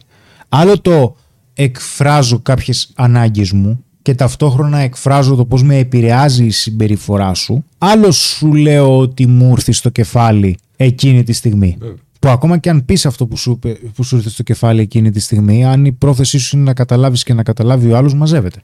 Γι' αυτό και υπάρχει και η ενσυναίσθηση. Που, εκεί είναι που. Ή αν δεις ότι ο άλλος αντιδρά. Στο μεγάλο παιχνίδι. Το πιάνεις, λέω, και λες, όπου εντάξει, ίσως το είπα καλά. Ναι, όπα, τι, τι έπαθες, ναι, τι έγινε, γιατί αλλιώς, ναι, το πήραμε στραβά. Ε, συμφωνώ απόλυτα. Πες, πες. Αν επιστρέψουμε στο αρχικό θέμα που είναι αγενείς πελάτες. Αγένεια. Ότι η, η αγένεια, ανέφερε ο Σπύρος σε ένα post που είχε ανεβάσει, ότι η αγένεια με την ειλικρίνεια ε, δεν, είναι ταυτό, δεν ταυτίζονται. Δεν το είδα, Ανέστη, δεν μου έκανε like. Είναι σε κανέναν δεν κάνει. Δεν είναι. Λίγο πρέπει να μαλώσουμε για να κάνει. Δεν ξέρω πώς την έχει δει. Ναι, για πες, πες. Λοιπόν. Για τους πελάτες. Εσύ μιλάς και με πολύ κόσμο. Είναι πάρα πολύ σημαντικό πως είναι εκπαιδευμένο για το προσωπικό. Δηλαδή, φεύγοντας από το δεύτερο ξενοδοχείο, έχω μια ε, διαφωνία με το άτομο, με το άτομο στη ρεσεψιόν. Οκ. Okay. Διαφωνούμε στο ποσό που είναι να πληρώσω. Ξέρω ότι έχω δίκιο. Ξέρεις ή ξέρει αυτός. Ξέρω εγώ ότι έχω δίκιο. Ah, okay. Αυτός νομίζει ότι έχει δίκιο. Ah. Ωραία. Από ένα σημείο και μετά επιμένει με έναν τρόπο που για μένα είναι αγενής, γιατί μου λέει ή ότι δεν θυμάμαι καλά, ή ότι πάω να του πω ψέματα για να γλιτώσω σαράντα ευρώ. Οκ. Okay. Ναι, εντάξει, θα είναι μικρή διαφορά. Εντάξει. Είναι μικρή διαφορά, είναι σαράντα ευρώ. Ναι, ήταν, ήταν, ήταν όταν τα βρίσκατε, ρε παιδί μου. Αυτό ναι, να ναι, ήταν άλλη όμως. Ναι, ναι. Ήταν τρία ενενήντα, δεν ήταν τέσσερα τριάντα πέντε. Μάλιστα. Οκ. Okay. Ναι. τέσσερα τριάντα. Του λέω λοιπόν, ναι, τι προκαταβολή σου έδωσα. Φαίνεται στο σύστημα. Μου λέει εκατό ευρώ. Ωραία. Τι προκαταβολή δέχεστε για να κλείσει. είκοσι πέντε τοις εκατό. Ωραία. Πόσο είναι του λέω το είκοσι πέντε τοις εκατό. Πω, καλά το πες. Μου λέει τετρακόσια. Ωραία. Και αυτό λέω ότι είναι τριακόσια ενενήντα, γιατί ήταν ενενήντα επτά κόμμα πέντε και βάλα εκατό. Πώς δεχτήκατε του λέω προκαταβολή λίγο το είκοσι πέντε τοις εκατό λοιπόν. Και εκεί, έκρηξη. Εκεί έχει ενοχληθεί και πάει να επιμείνει. Εκεί λοιπόν, εκεί ξεπέρασα τα όρια της ευγένειας mm. και μίλησα με αγένεια. Αλλά η αγένεια μου ήταν να σου πω: εγώ δεν πρόκειται να σου δώσω τέσσερα τριάντα πέντε. Είναι τριακόσια ενενήντα. Τέλος. Μίλα με τον ιδιοκτήτη. Mm. Αυτή ήταν η αγένεια μου. Αλλά είχε να κάνει με τις επικοινωνικές ικανότητες του ρεσεψιονίστα που ενώ φαινομενικά ήταν ευγενικός, χρησιμοποιούσε ωραίες λέξεις. Mm. Το πλαίσιο αυτού που έλεγε ήταν ή μου λες ψέματα ή δεν θυμάσαι καλά και είσαι ηλίθιος. Να. Δεν ήταν ευγενικός δηλαδή. Στην ουσία. Πώς θα ήθελε να σου το πει. Ε, για να το δώσουμε και στον κόσμο έτσι. Είστε σίγουρος ότι δεν έχετε κάνει λάθος. Mm. Μήπως να το ξαναδούμε. Δεν έλεγε. Είστε, δεν έλεγε. Ήταν δεν απόλυτος. Έλεγε. Έχεις κάνει λάθος. Mm. Και υπονοούσε Ξέρεις, και το ψυχανοτελείο. Δεν ξέρω. Ήταν με την Ελένη στιγμή. Ναι. Και μπροστά στη γυναίκα σου. Ναι. Που είναι ακόμα χειρότερο. Και το κορυφαίο είναι ότι εγώ λέω ήταν σίγουρα τριακόσια κάτι το, το υπόλοιπο. Δεν ήταν τετρακόσια κάτι. Ε, και, και λέει η Ελένη, είναι τριακόσια ενενήντα. Και κάνει αυτός. Ε, άλλο λέει ο ένας, άλλο λέει ο άλλος. Εσείς δεν θυμάστε, η γυναίκα σας θυμάται. Ναι, με την γυναίκα μου είμαστε ένα, του λέω. Αφού ένας θυμάται, τους δύο θυμόμαστε και οι δύο. Δηλαδή, ήθελε σ' και από ένα σημείο και μετά ξέφυγε, τον είδα ότι mm. έτρεμε και το χέρι του δηλαδή από τα νεύρα του. Δεν του άρεσε, ρε. Αυτό που λέω. Ναι, όταν. Στο τέλος έτρεμε το χέρι του, τα νεύρα του. Του μιλάω με τον ιδιοκτήτη, του λέω ότι τέσσερα τριάντα πέντε δεν δίνω. Και τελικά τι έγινε. Μέσα σε δέκα δευτερόλεπτα το ιδιοκτήτη στόλισε το θέμα. Εντάξει, έχει να κάνει. Απλά ήταν να βάλω πέντε αστέρια στην Google και δεν έβαλα κριτική. Γιατί νευρίασα με τον ρεσεψιονίστα. Γιατί ο ιδιοκτήτης το άξιζε να του βάλω πέντε αστέρια. Όποτε μίλησα μαζί του ήταν άψογος, ευγενέστατος και άψογος. Και ο ρεσεψιονίστας, ξαναλέω, φαινόταν ότι είναι ευγενικός. Δηλαδή δεν μίλησε μάσχε. Αλλά το πλαίσιο της κουβέντας ήταν πούστικο. Ήτανε ή μου λες ψέματα ή, ή, ή είσαι ηλίθιος και δεν θυμάσαι. Και, και όταν το πω μία, δύο, τρεις, ένας πω όσο και να επιμένεις, κάνεις λάθος. Μου λέει, με παραμβάνεις το ίδιο πράγμα. Δεν πρόκειται να πάρετε τέσσερα τριάντα πέντε γιατί δεν είναι αυτό το ποσό. Με... Δεν είχατε κανένα χαρτί, ρε. Αυτό πώς το είχατε συμφωνήσει. Μου έστειλε ένα μήνυμα με το ποσό της προκαταβολής και εγώ είχα και το καταθετήριο. Αλλά δεν μου είχε στείλει η υπεύθυνη μήνυμα του συνολικού ποσού. Κακός. Anyway, και μετά φεύγω. Το θέμα ποιο είναι. Δεν ευρεάζει και που το ακούς. Και φεύγουμε μετά με την Ελένη και πάμε στην Πάργα, σε ένα άλλο ξενοδοχείο. Σαλβατόρ, κάτι λεγότανε. Παιδιά, ήταν τόσο άψογο το προσωπικό στο πώς σου μιλούσε. Α, δηλαδή, παρατηρούσα ότι είχαν άλλο ηχόχρωμα φωνής όταν μιλούσαν μεταξύ τους και άλλο μαζί μας, αλλά δεν ήταν το γλιώδες το ευγενικό. Ήταν ένα, ένα, ένα πλαίσιο φωνής που έλεγες τώρα, ό,τι και να μου πει η ρεσεψιονίστα, ακόμα και αν με βρίζει, αν μου μιλάει με αυτή τη φωνή, εγώ θα σου πω ευχαριστώ. Mm, ωραία αυτό. Πραγματικά ήταν τόσο άψογοι που ενώ έφυγα από το ένα ξενοδοχείο με φούλα αρνητική ενέργεια, μέσα σε πέντε λεπτά το κοριτσάκι στην άλλη ρεσεψιόν μου έκανε να χαμογελάω. Και δεν είδα ούτε έναν δυσαρεστημένο άνθρωπο ή να μιλάει άσχημα σε εκείνο το ξενοδοχείο. Ξέρεις τι μου άρεσε εμένα στο πρώτο ξενοδοχείο που πήγα? Η, η ειλικρίνεια συναισθηματικής έκφρασης της κοπέλας στη ρεσεψιόν. Γιατί κάτι τη ζήταγα και κάπου έπηξε και μου λέει: ξέρεις τι, με συγχωρείτε πάρα πολύ, μου λέει. Είμαι ένα χρόνο εδώ, μου λέει, και δεν μπορώ να τα διαχειριστώ και ντρέπομαι. Λέω: η, η ικανότητά σου, λέω, να εκφράζεσαι, λέω, είναι φοβερή. Λέω, ναι, ναι, φίλε, μια χαρά. Λέω, δεν θα της πεις τίποτα. Μια χαρά. Πώς θα της την πεις εκεί? Ακριβώς, αφοπλίζει. Ναι. Πώς θα της την πεις εκεί, δεν μπορείς. Σου λέει: αυτή είναι η αδυναμία μου. Οκ, κάνω ό,τι μπορώ. Εντάξει, η εξυπηρέτηση φοβερή. Και μου έκανε εντύπωση, το κράτησα αυτό που το πες. Πάντως, παιδιά, αυτό που ήθελα να πω πριν που το λίγανε είναι ότι αλλιώς μιλάς όταν ο άλλος συνοδεύεται, είναι με τη γυναίκα του ή με το παιδί του, όταν θα τσακωθείς. Αλλιώς θα είναι μόνος του. Δηλαδή, ακόμα και αν έχεις δίκιο εκείνη τη στιγμή και βλέπεις ότι ο άλλος είναι με έναν άνθρωπο που παίζει ρόλο η αξία που έχει στα, μά, στα, μιά, στα μάτια τους, ε, ο άνθρωπος που εκείνη τη στιγμή έχει φιλονοικία, ε, κάνει ένα βήμα πίσω, δεν πειράζει. Νομίζω ότι. Ε, πολλές φορές στον δρόμο που έχω τύχει να τσακωθώ, άμα δω παιδάκι δίπλα, δεν θα πω τίποτα. Ε, βέβαια. Ποτέ. Ε, το έχεις τόσο πολύ με τη, με τη γυναίκα, δεν το σκεφτώ τόσο, αλλά με το παιδί δεν το σκεφτώ. Ε, θυμάμαι μια φορά πολύ μικρός, ε, τα πρώτα μου χρόνια, ας πούμε, στην, στην οδήγηση, αλλά αυτό μου το είχε πει ο πατέρας μου κιόλας, μου το είχε δείξει, ε, ότι σκέφτηκα ότι αν εκείνη τη στιγμή που κάναμε καράτε τότε, ξέρω εγώ, ήμασταν ντουζίνια μας, αν εκείνη τη στιγμή χτυπούσα και έναν άνθρωπο που είχα έρθει σε ρήξη, και το βλέπει το παιδί, θα του άφηνα, φίλε, τραύμα για πάντα. Mm-hmm. Ο, το, ο πατέρας του είχε μια τέτοια ε, κακή mm-hmm. στιγμή. Και θα φοβόταν πάντα το παιδάκι μετά. Mm-hmm.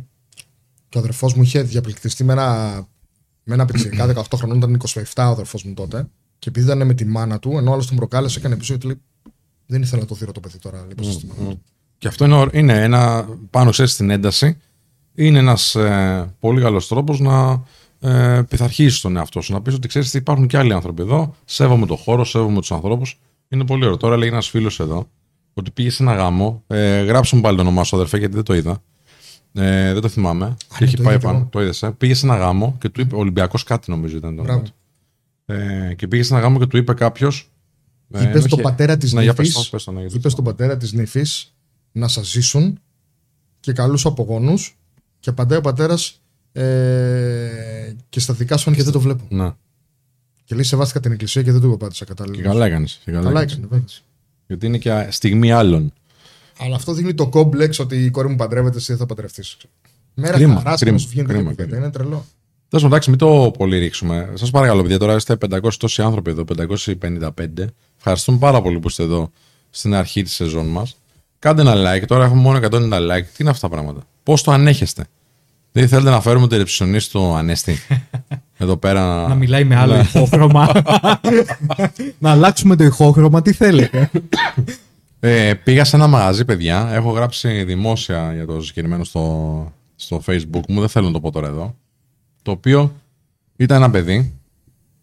Α, πληρώνουμε τα πάντα. Δεν, δεν είχε καμία υποχρέωση να το κάνει. Και έρχεται στο τέλος, ενώ είχαμε πληρώσει και μου λέει. Μου λέει, με συγχωρείς, μου λέει, δεν είχα καταλάβει ποιος είσαι. Με έβλεπε τα βίντεο, δεν είχα καταλάβει ποιος είσαι. Λες και έχει υποχρέωση να μου πει κάτι. Μου λέει, συνεχίστε, δίνετε πάρα πολύ δύναμη. Και πάει μέσα, φίλε, και φέρνει μια τεράστια γαβάθα με φρούτα. Και είναι ό,τι καλύτερο μου έχουν κάνει. Μου έχουν κάνει πολύ ωραία πράγματα όλο αυτό το διάστημα που έχουμε αυτή την προβολή και σας ευχαριστούμε πάρα πολύ. Αλλά ήταν το πιο ωραίο πράγμα που γιατί δεν το περίμενα. Ήταν τόσο εκείνη τη στιγμή εκτός ε, πραγματικότητας για μένα. Γιατί σου λέω, ετοιμαζόμουν να φύγω. Ο τύπος μου είχε πει συγγνώμη που δεν σε γνώρισα, ξέρω, που δεν είχε λόγο. Ευχαριστούμε πάρα πολύ για ό,τι κάνει, ξέρω, με τα Men of Style. Πάρε για την καβαθάρα, ξέρω, με τα φρούτα. Φρούτα τώρα εξωτικά, καλοκαιρινά, απίστευτα. Και φίλε, ήταν ό,τι καλύτερο μέσα στη μέρα. Και αυτό δημιουργούν, αυτές τις στιγμές δημιουργούν μόνο οι άνθρωποι. Δεν έχει να λέει αν το μαγαζί είναι τέλειο, αν είναι παραλία, είναι πολύ καλή κτλ. Και, και χάλια να ήταν παραλία, εγώ πάλι τέλεια θα περνούσα. Γιατί υπήρχε αυτό το παιδί, ο Νίκος, να είναι καλά, εκεί στην Κρήτη, που έκανε αυτή την κίνηση. Ε, και οφείλουμε και εμείς, νομίζω, σαν πελάτες. Ε, οφείλουμε. Ναι, οφείλουμε, θα την τολμήσω τη λέξη. Να είμαστε ε, όσο πιο ευγενικοί γίνεται. Γιατί μπορεί κάποιες φορές μέσα στη δουλειά να γίνονται λάθη και να υπάρχουν προβλήματα. Αλλά και αυτός ο άνθρωπος εκείνη τη στιγμή εργάζεται, προσπαθεί να βγάλει το μεροκάματό του, υπό δύσκολες συνθήκες κιόλας. Ε, και βλέπει και κάποιους ανθρώπους να περνάνε καλά και να κάνουν τις διακοπές τους με την παρέα τους και αυτοί να είναι κάτω τον ήλιο, να εξυπηρετούν και κάποιους αγενείς. Οπότε ας κάνουμε κι εμείς ό,τι μπορούμε. Εντάξει. Δεν καταλαβαίνει ο κόσμος ότι αν φερθεί τον υπάλληλο καλά, θα θέλει να σε εξυπηρετήσει καλύτερα. Δεν ξέρω αν το καταλαβαίνουν. Ε, συμφωνώ. Πιστεύω ότι έχει να κάνει και λίγο με το πώς έχουμε εμείς εκπαιδευτεί και σαν άνθρωποι. Ε, δίνουμε πάρα πολύ σημασία, τα λέμε και στην εκπομπή στο ραδιόφωνο, πάρα πολύ σημασία στα hard skills. Αν να πάει το παιδί μου στο πανεπιστήμιο, να αποκτήσει ένα πτυχίο, να γίνει μηχανικός, επιστήμας, δεν ξέρω εγώ τι. Και δεν δίνουμε σημασία στις επικοινωνικές δεξιότητες που ε, είπε πριν και ο Χρήστος και ο Ανέστης, ε, να γίνουμε σωστοί επικοινωνιακά με τους ανθρώπους.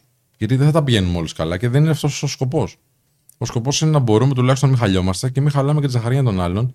Και αν μπορούμε κάπως να διαπραγματευτούμε κάποια πράγματα, να το κάνουμε με το όσο τον πιο ανώδυνο τρόπο. Αυτό. Ήρθατε Κρήτη, λέει ο Σταύρος. Είχα έρθει εγώ για τις, ε, για τις διακοπές μου, φίλε, ναι. Ο Γιώργος. Καλησπέρα στο παρεάκι. Στην κηδεία του πατέρα μου, μου είπε μια θεία, με φευ... μια θεία μου φευγάτη, συγχαρητήρια και του χρόνου. Έψε τα σύννεφα. Εντάξει, τώρα αυτό. Όπως είπε, ήταν φευγάτη η θεία, γι' αυτό εντάξει, το είπε. Μάλλον εντάξει, τώρα η γυναίκα ή από το σοκ της εκφράστηκε χωρίς να έχει υπολογίσει τι λέει, ή εντάξει, κάποιο ζήτημα υπάρχει, δεν το συζητάω. Πριν λίγο χώρισα, λέει, πολύ τσιγκούνης η Ίντα. Τι του είπες ότι χωρίζουμε τις τσιγκούνης, πώς το έκανες, για εξήγησέ μας λίγο. Η ευγένεια ενός ανθρώπου, λέει, παντού δείχνει το επίπεδό του. Το πώς έχει μεγαλώσει, τι επιρροές είχε στη ζωή του και το πόση αγάπη έχει λάβει στη ζωή του μεγαλώνοντας. Σωστά. Ισχύει αυτό, το πιστεύω πάρα πολύ. Αλλά να σου πω κάτι, αν δεν έχεις λάβει αγάπη, ε, δεν σου φταίει τώρα κι ο άλλος. Δηλαδή, είσαι από μια ηλικία και μετά, είσαι και υπεύθυνος λίγο το πώς φέρεις στους ανθρώπους. Δηλαδή, αν εγώ τώρα έχω τσακωθεί με τον πατέρα μου όλη μου τη ζωή, φταίει, ας πούμε, αν να το φέρω μάσχημα. Το κάνω γιατί μου αρέσει.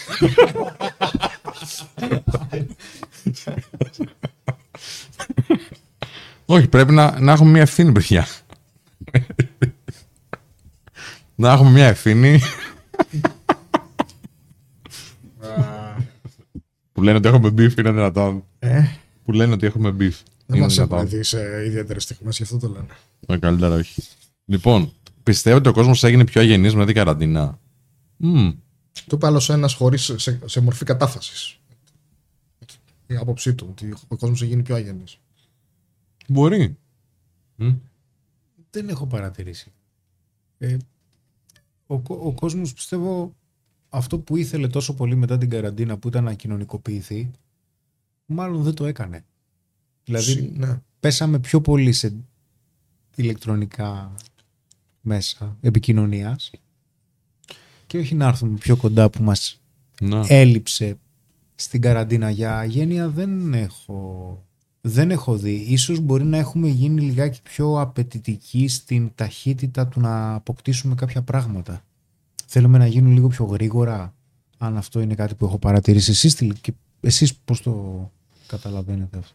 Και εγώ πέραν το ότι έχουν αλλάξει λίγο, το φλερτ έχει μπει σε άλλα καλούπια λίγο και οι σχέσεις επίσης, προς το χειρότερο, δεν είδα κάτι στο θέμα ευγένειας και αγένειας. Πιστεύω πως ήμασταν έτσι, μείναμε σε αυτό το κομμάτι. Οι σχέσεις αλλάξαν, ένα προς το χειρότερο. Ως προς τις ανάγκες, ας πούμε, ίσως ξέρεις, τροποποιηθήκαν κάποιες ανάγκες. Καλά, και εγώ πιστεύω ότι δεν, δεν επηρεάστηκε η ευγένεια του κόσμου. Απλά έχουμε γίνει πιο αμυντικοί, πιο παγωμένοι ως προς τον άλλον. Δηλαδή, επειδή υπήρξε αυτό το κενό, το gap στην καραντίνα, τώρα πλέον το να πλησιάσεις κάποιον και να του μιλήσεις, να του ανοιχτείς, να τον εμπιστευτείς, αυτό έχει λίγο γίνει πιο δύσκολο. Και αυτό που λες ότι εννοείται να πετύχεις κάποια πράγματα, θέλουμε με το πάτημα ενός κουμπιού να γίνουν όλα. Θέλουμε λίγο το, το στιγμιαίο, όχι ότι δεν υπήρχε πριν. Αλλά το θέλουμε λίγο πιο γρήγορα. Η καραντίνα το έκανε όλο να θέλουμε να γίνεται από την οθόνη. Όλα τα πάντα. Γιατί ήμασταν εκεί μέσα και θέλαμε να πατάμε το κουμπί και να γίνεται. Ή να στέλνουμε το μήνυμα και να γίνεται. Η Τζέσικα λέει ότι έγιναν πιο επιθετικοί οι άνθρωποι. Εντάξει, δεν είναι καλύτερα τα πράγματα μετά την καραντίνα. Γενικά. Δηλαδή, αν υπολογίσεις ότι υπάρχουν πολλές συνθήκες και οι περιορισμοί της καραντίνας, αλλά και μετά ε, η ακρίβεια που έχει έρθει και όλα αυτά, ε, τους κάνουν τους ανθρώπους να περνάνε πιο δύσκολα. Οπότε λογικό είναι ως έναν βαθμό να αντιδρούν. Και, α, λέει ο Κώστας εδώ, λέει ο Κώστας ο δικός μας, ε, υπάρχει θυμός με την καραντίνα. Ναι, σε αυτό το πιστεύω. Μπορεί. Μπορεί. Το πιστεύω ότι υπάρχει θυμός. Και ως έναν βαθμό φαίνεται λογικός. Ο θυμός μεταφράζεται και ως αγένεια. Μας βγαίνει. Εκφράζεται με αγένεια. Ναι, ναι, ναι. Αλλά δε, δε, δε, δεν είχα προσέξει κάτι. Αλλά το να γίνουμε ευγενικοί ή να, να μην είμαστε είναι νομίζω θέμα παιδείας καθαρά. Και από το σπίτι και από την, από την κοινωνία, από το σχολείο, ας πούμε. Εγώ θυμάμαι, ρε φίλε, μας λέγανε όμως κάποιες δασκάλες ε, ότι ξέρεις τι, να είσαι ευγενικός με τον συμμαθητή σου. Δώσ' του και το, το στυλό, ξέρω, το, το μολύβι, να έχει και αυτός. Θυμάμαι, α, ένα παράδειγμα. Στον νηπιαγωγείο ένα παιδάκι δεν είχε ε, κολατσιό και πήρε από ένα άλλο παιδάκι και του λέει να του δώσουμε να φάει και αυτό και μας το κάνει μάθημα. Και ήταν, το θυμάμαι τόσο έντονα, δεν θυμάμαι σχεδόν τίποτα άλλο από τον νηπιαγωγείο. Μόνο κάτι ε, ε, πολέμους που παίζαμε με τα πιστόλια εκεί πέρα, τα ψεύτικα. Αυτά. Και θυμάμαι και αυτό. Αυτό είναι ευγένεια, ρε φίλε, είναι ωραίο πράγμα. Λέει ο Φέρντιναντ, η, ναι.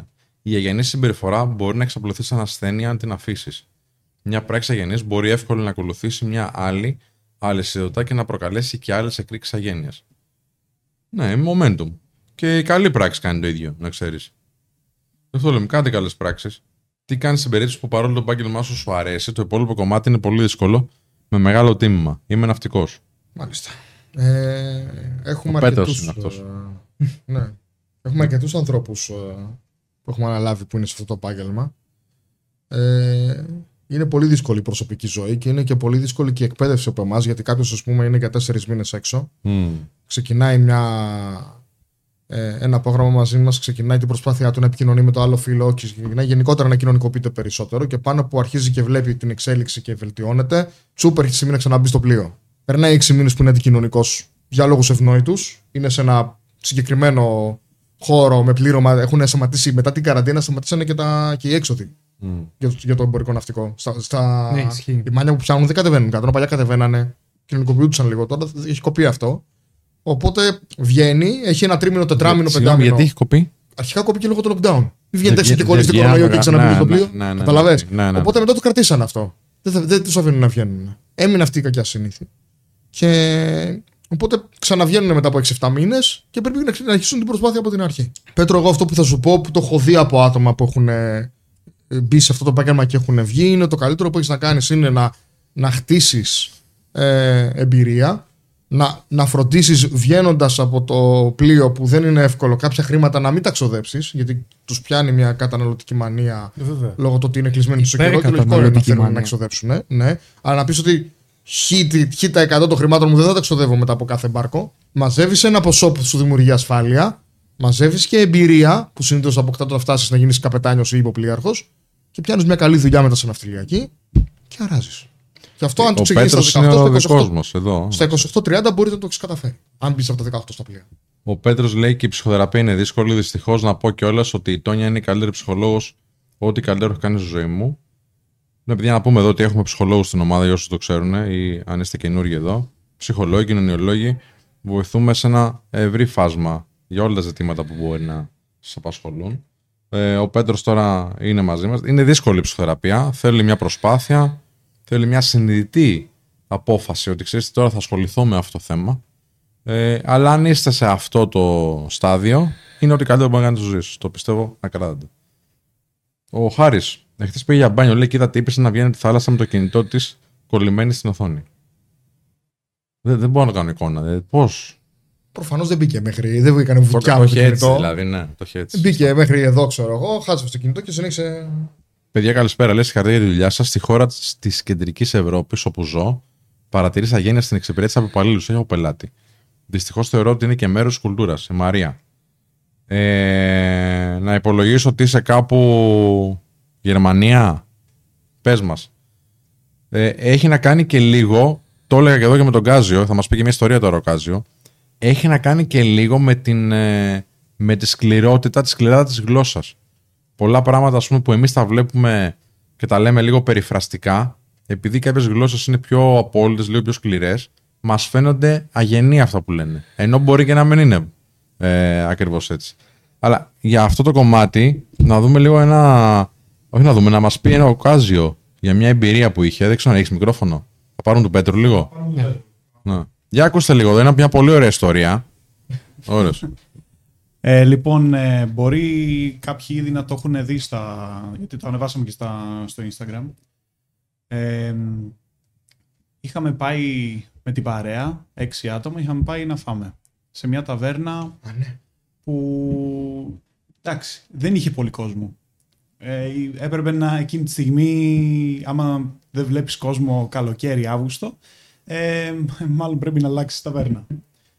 Όπως και να έχει, καθίσαμε, ήταν άλλες δύο παρές, φύγανε, μείναμε εμείς και σε αυτή η ταβέρνα ήταν ένας, ένας άνθρωπος δούλευε μόνο, ήταν δική του η ταβέρνα, δεν μπορώ να πω όνομα, ε, αλλά ήταν και ένα πανέμορφο σκυλάκι, η Λίζα. Ε, και όταν φάγαμε ήδη το φαγητό που μας έφερε, που πρέπει να πω ότι ήταν παγιάτικο, άλλο ένα red flag, ε, ζητήσαμε λογαριασμό, είπε ότι θα μας φέρει καρπουζάκι, άρχισε να μαζεύει τα, ε, τα πιάτα και το σκυλί καθόταν κοντά μας, στα πόδια μας.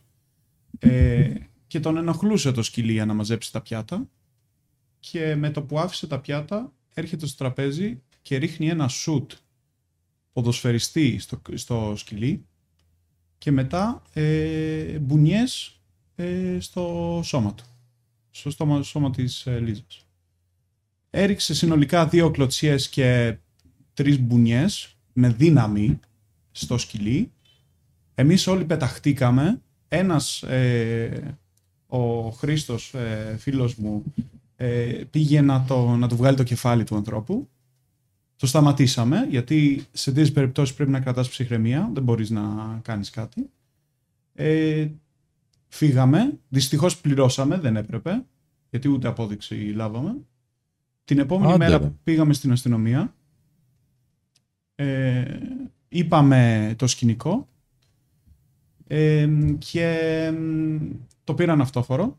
Εκείνη τη στιγμή η αστυνομία δεν δρέσε άμεσα, πήραμε και το σκυλάκι. Το σκυλάκι δεν ήταν τσιπαρισμένο, οπότε μπορούσαμε να το πάρουμε χωρίς κανένα πρόβλημα. Δεν το είχε, δεν, δεν ασχολήθηκε. Εντάξει, από τη συμπεριφορά του και μόνο καταλαβαίνεις ότι δεν. Ε, βρήκαμε και σπίτι για τη Λίζα εκείνη την ημέρα. Ε, και βρήκε ένα σπίτι που τώρα το σκυλάκι ζει, ζει καλά με, με άλλα σκυλάκια, με, σε μια οικογένεια και ουσιαστικά σώσαμε μια ζωή επειδή, δεν, επειδή αντιδράσαμε εκείνη τη στιγμή. Θα μπορούσαμε κάλλιστα, αυτό, όλο αυτό το, η διαδικασία με την αστυνομία και τα λοιπά πήρε περίπου τρεις μέρες. Τρεις ε, μέρες ουσιαστικά χάσαμε τις διακοπές. Αλλά στην ουσία δεν τις χάσαμε, γιατί τις επενδύσαμε κάπου αλλού.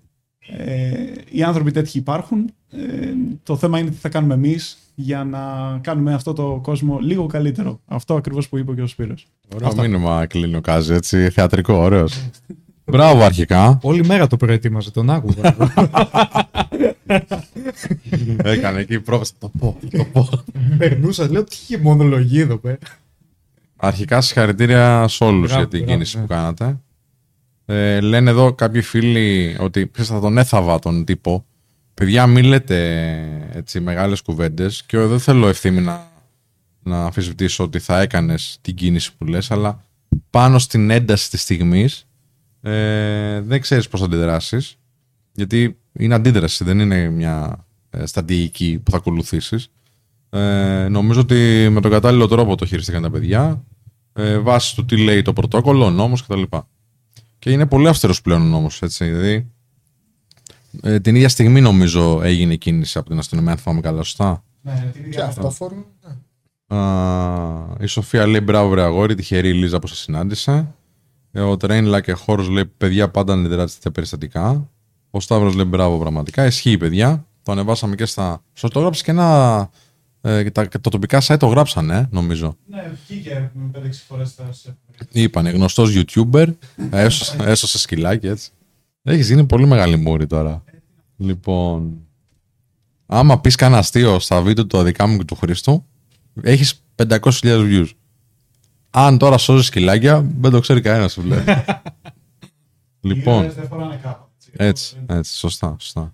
Λέει η Ειρήνη, εγώ ήμουν σε Κερκίδα, σε αγώνα μπάσκετ και στο ημίχρονο μου μίλησε μια κυρία άγνωστη. Με όλο το θάρρος, πάρε την κάρτα μου, έχεις το σύνδρομο του λευκού υπότη, σίγουρα μου είπε. Τι ήταν αυτό τη συνάντηση. Ποιος ξέρει τι έκανες. Κάτι θα, θα είδε, κάτι θα είδε την άβρα σου. Σε αγώνα μπάσκετ. Βασικά μόνη της δεν θα ήταν. Θα είδε συμπεριφοράς προς την παρέα της. Ναι, θα ναι. Της το βγάλει. Αλλά ναι, αυτό που υποκάζει, ας πούμε έτσι τώρα, ότι είναι εξής μια καλή πράξη, είναι επένδυση, ε, μου δίνει μια ιδέα, Κάζιο, να, να δούμε λίγο και το χορηγό μας, γιατί και αυτή τη σεζόν όποιος θέλει να επενδύσει και να ασχοληθεί με το χρηματιστήριο με ασφάλεια και με ωραίο τρόπο, μπορεί να έχει σύντροφο την Freedom είκοσι τέσσερα. Το link είναι ακριβώς από κάτω, οπότε αν είσαι σε φάση να μπείτε στη διαδικασία, αξιοποιήστε το δικό μας link, γιατί στηρίζεται και εμάς, στηρίζεται και το χορηγό μας. Οπότε ας δούμε ένα γρήγορο μήνυμα, όταν ένα λεπτό δεν παίρνει και επανερχόμαστε λίγο. Ξέρεις πολύ καλά πόσο σημαντικό είναι για μας να επενδύουμε στον εαυτό μας καθημερινά. Και αν θέλεις και εσύ να επενδύσεις, δεν υπάρχει καλύτερη πλατφόρμα από το σημερινό χορηγό μας, τη Freedom είκοσι τέσσερα. Άνοιξε τώρα ένα λογαριασμό D-Account για να παίρνεις δυόμισι τοις εκατό ετησίως σε καταθέσεις ευρώ σε καθημερινή βάση.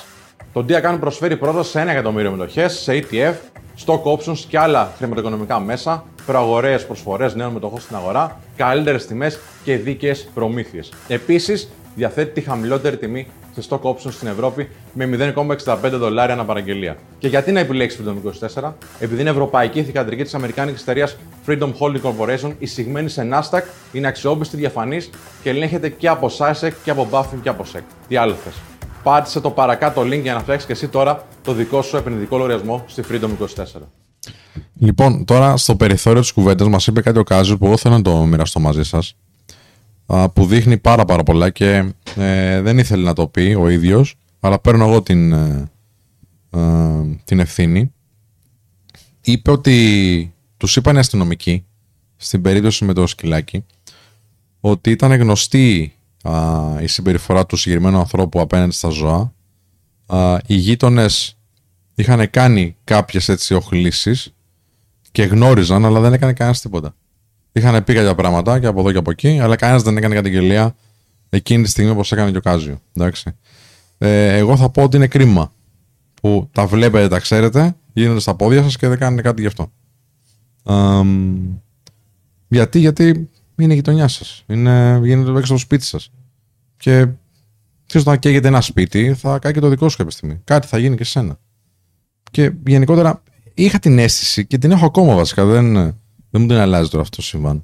Ότι έχουμε πολύ έντονο το συναίσθημα της δικαιοσύνης εμείς οι Έλληνες. Δηλαδή, ε, αντιδρούμε και σε πράγματα που διαφωνώ, ε, ακριβώς επειδή θεωρούμε ότι είναι άδικα.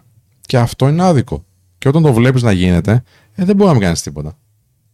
Δεν ξέρω πώς το βλέπετε εσείς. Πέτρο, τι λες. Έχουμε αυτό το πράγμα να λέμε, αλλά να μην αντιδράμε. Δηλαδή, αυτό το πράγμα πιστεύω εγώ ότι ο κόσμος εκεί, οι γείτονες και mm. αυτά που λέει ο Κάζιο, σίγουρα σου λέει για να τα κάνει αυτά στα σκυλιά. Άμα κάνουμε εμείς την καταγγελία, ποιος ξέρει τι θα έρθει στο κεφάλι μας, τι θα βρούμε στην πόρτα μας αύριο μεθαύριο. Οπότε εντάξει, από τη μία έχει λογική, αλλά από την άλλη ξέρεις τι να μαζευόντουσαν να πούν παιδιά. Εδώ έχουμε έναν άνθρωπο ο οποίος είναι προβληματικός εδώ πέρα. Να του κάνουμε μία παρατήρηση όλοι μαζί. Και αν δεν συμμορφωθεί, να του πούμε, ξέρεις κάτι, φίλε. Ναι. Αν δεν το διορθώσει αυτό, γιατί είναι λάθος. Είναι το και λίγο παράνομο, δεν είναι παράνομο. Είναι λάθος, είναι μια ψυχή. Ξέρεις τι, θα προβούμε σε αυτό. Δεν θα το κάνουμε ακόμα, αλλά αν το συνεχίσεις, τότε θα το κάνουμε. Ίσως να το σκεφτόμαστε αυτό έτσι, γιατί ξέρεις, άμα το πούμε του άλλου, ξέρεις τι θα σου κάνω μήνυση, το κάνουμε απευθείας.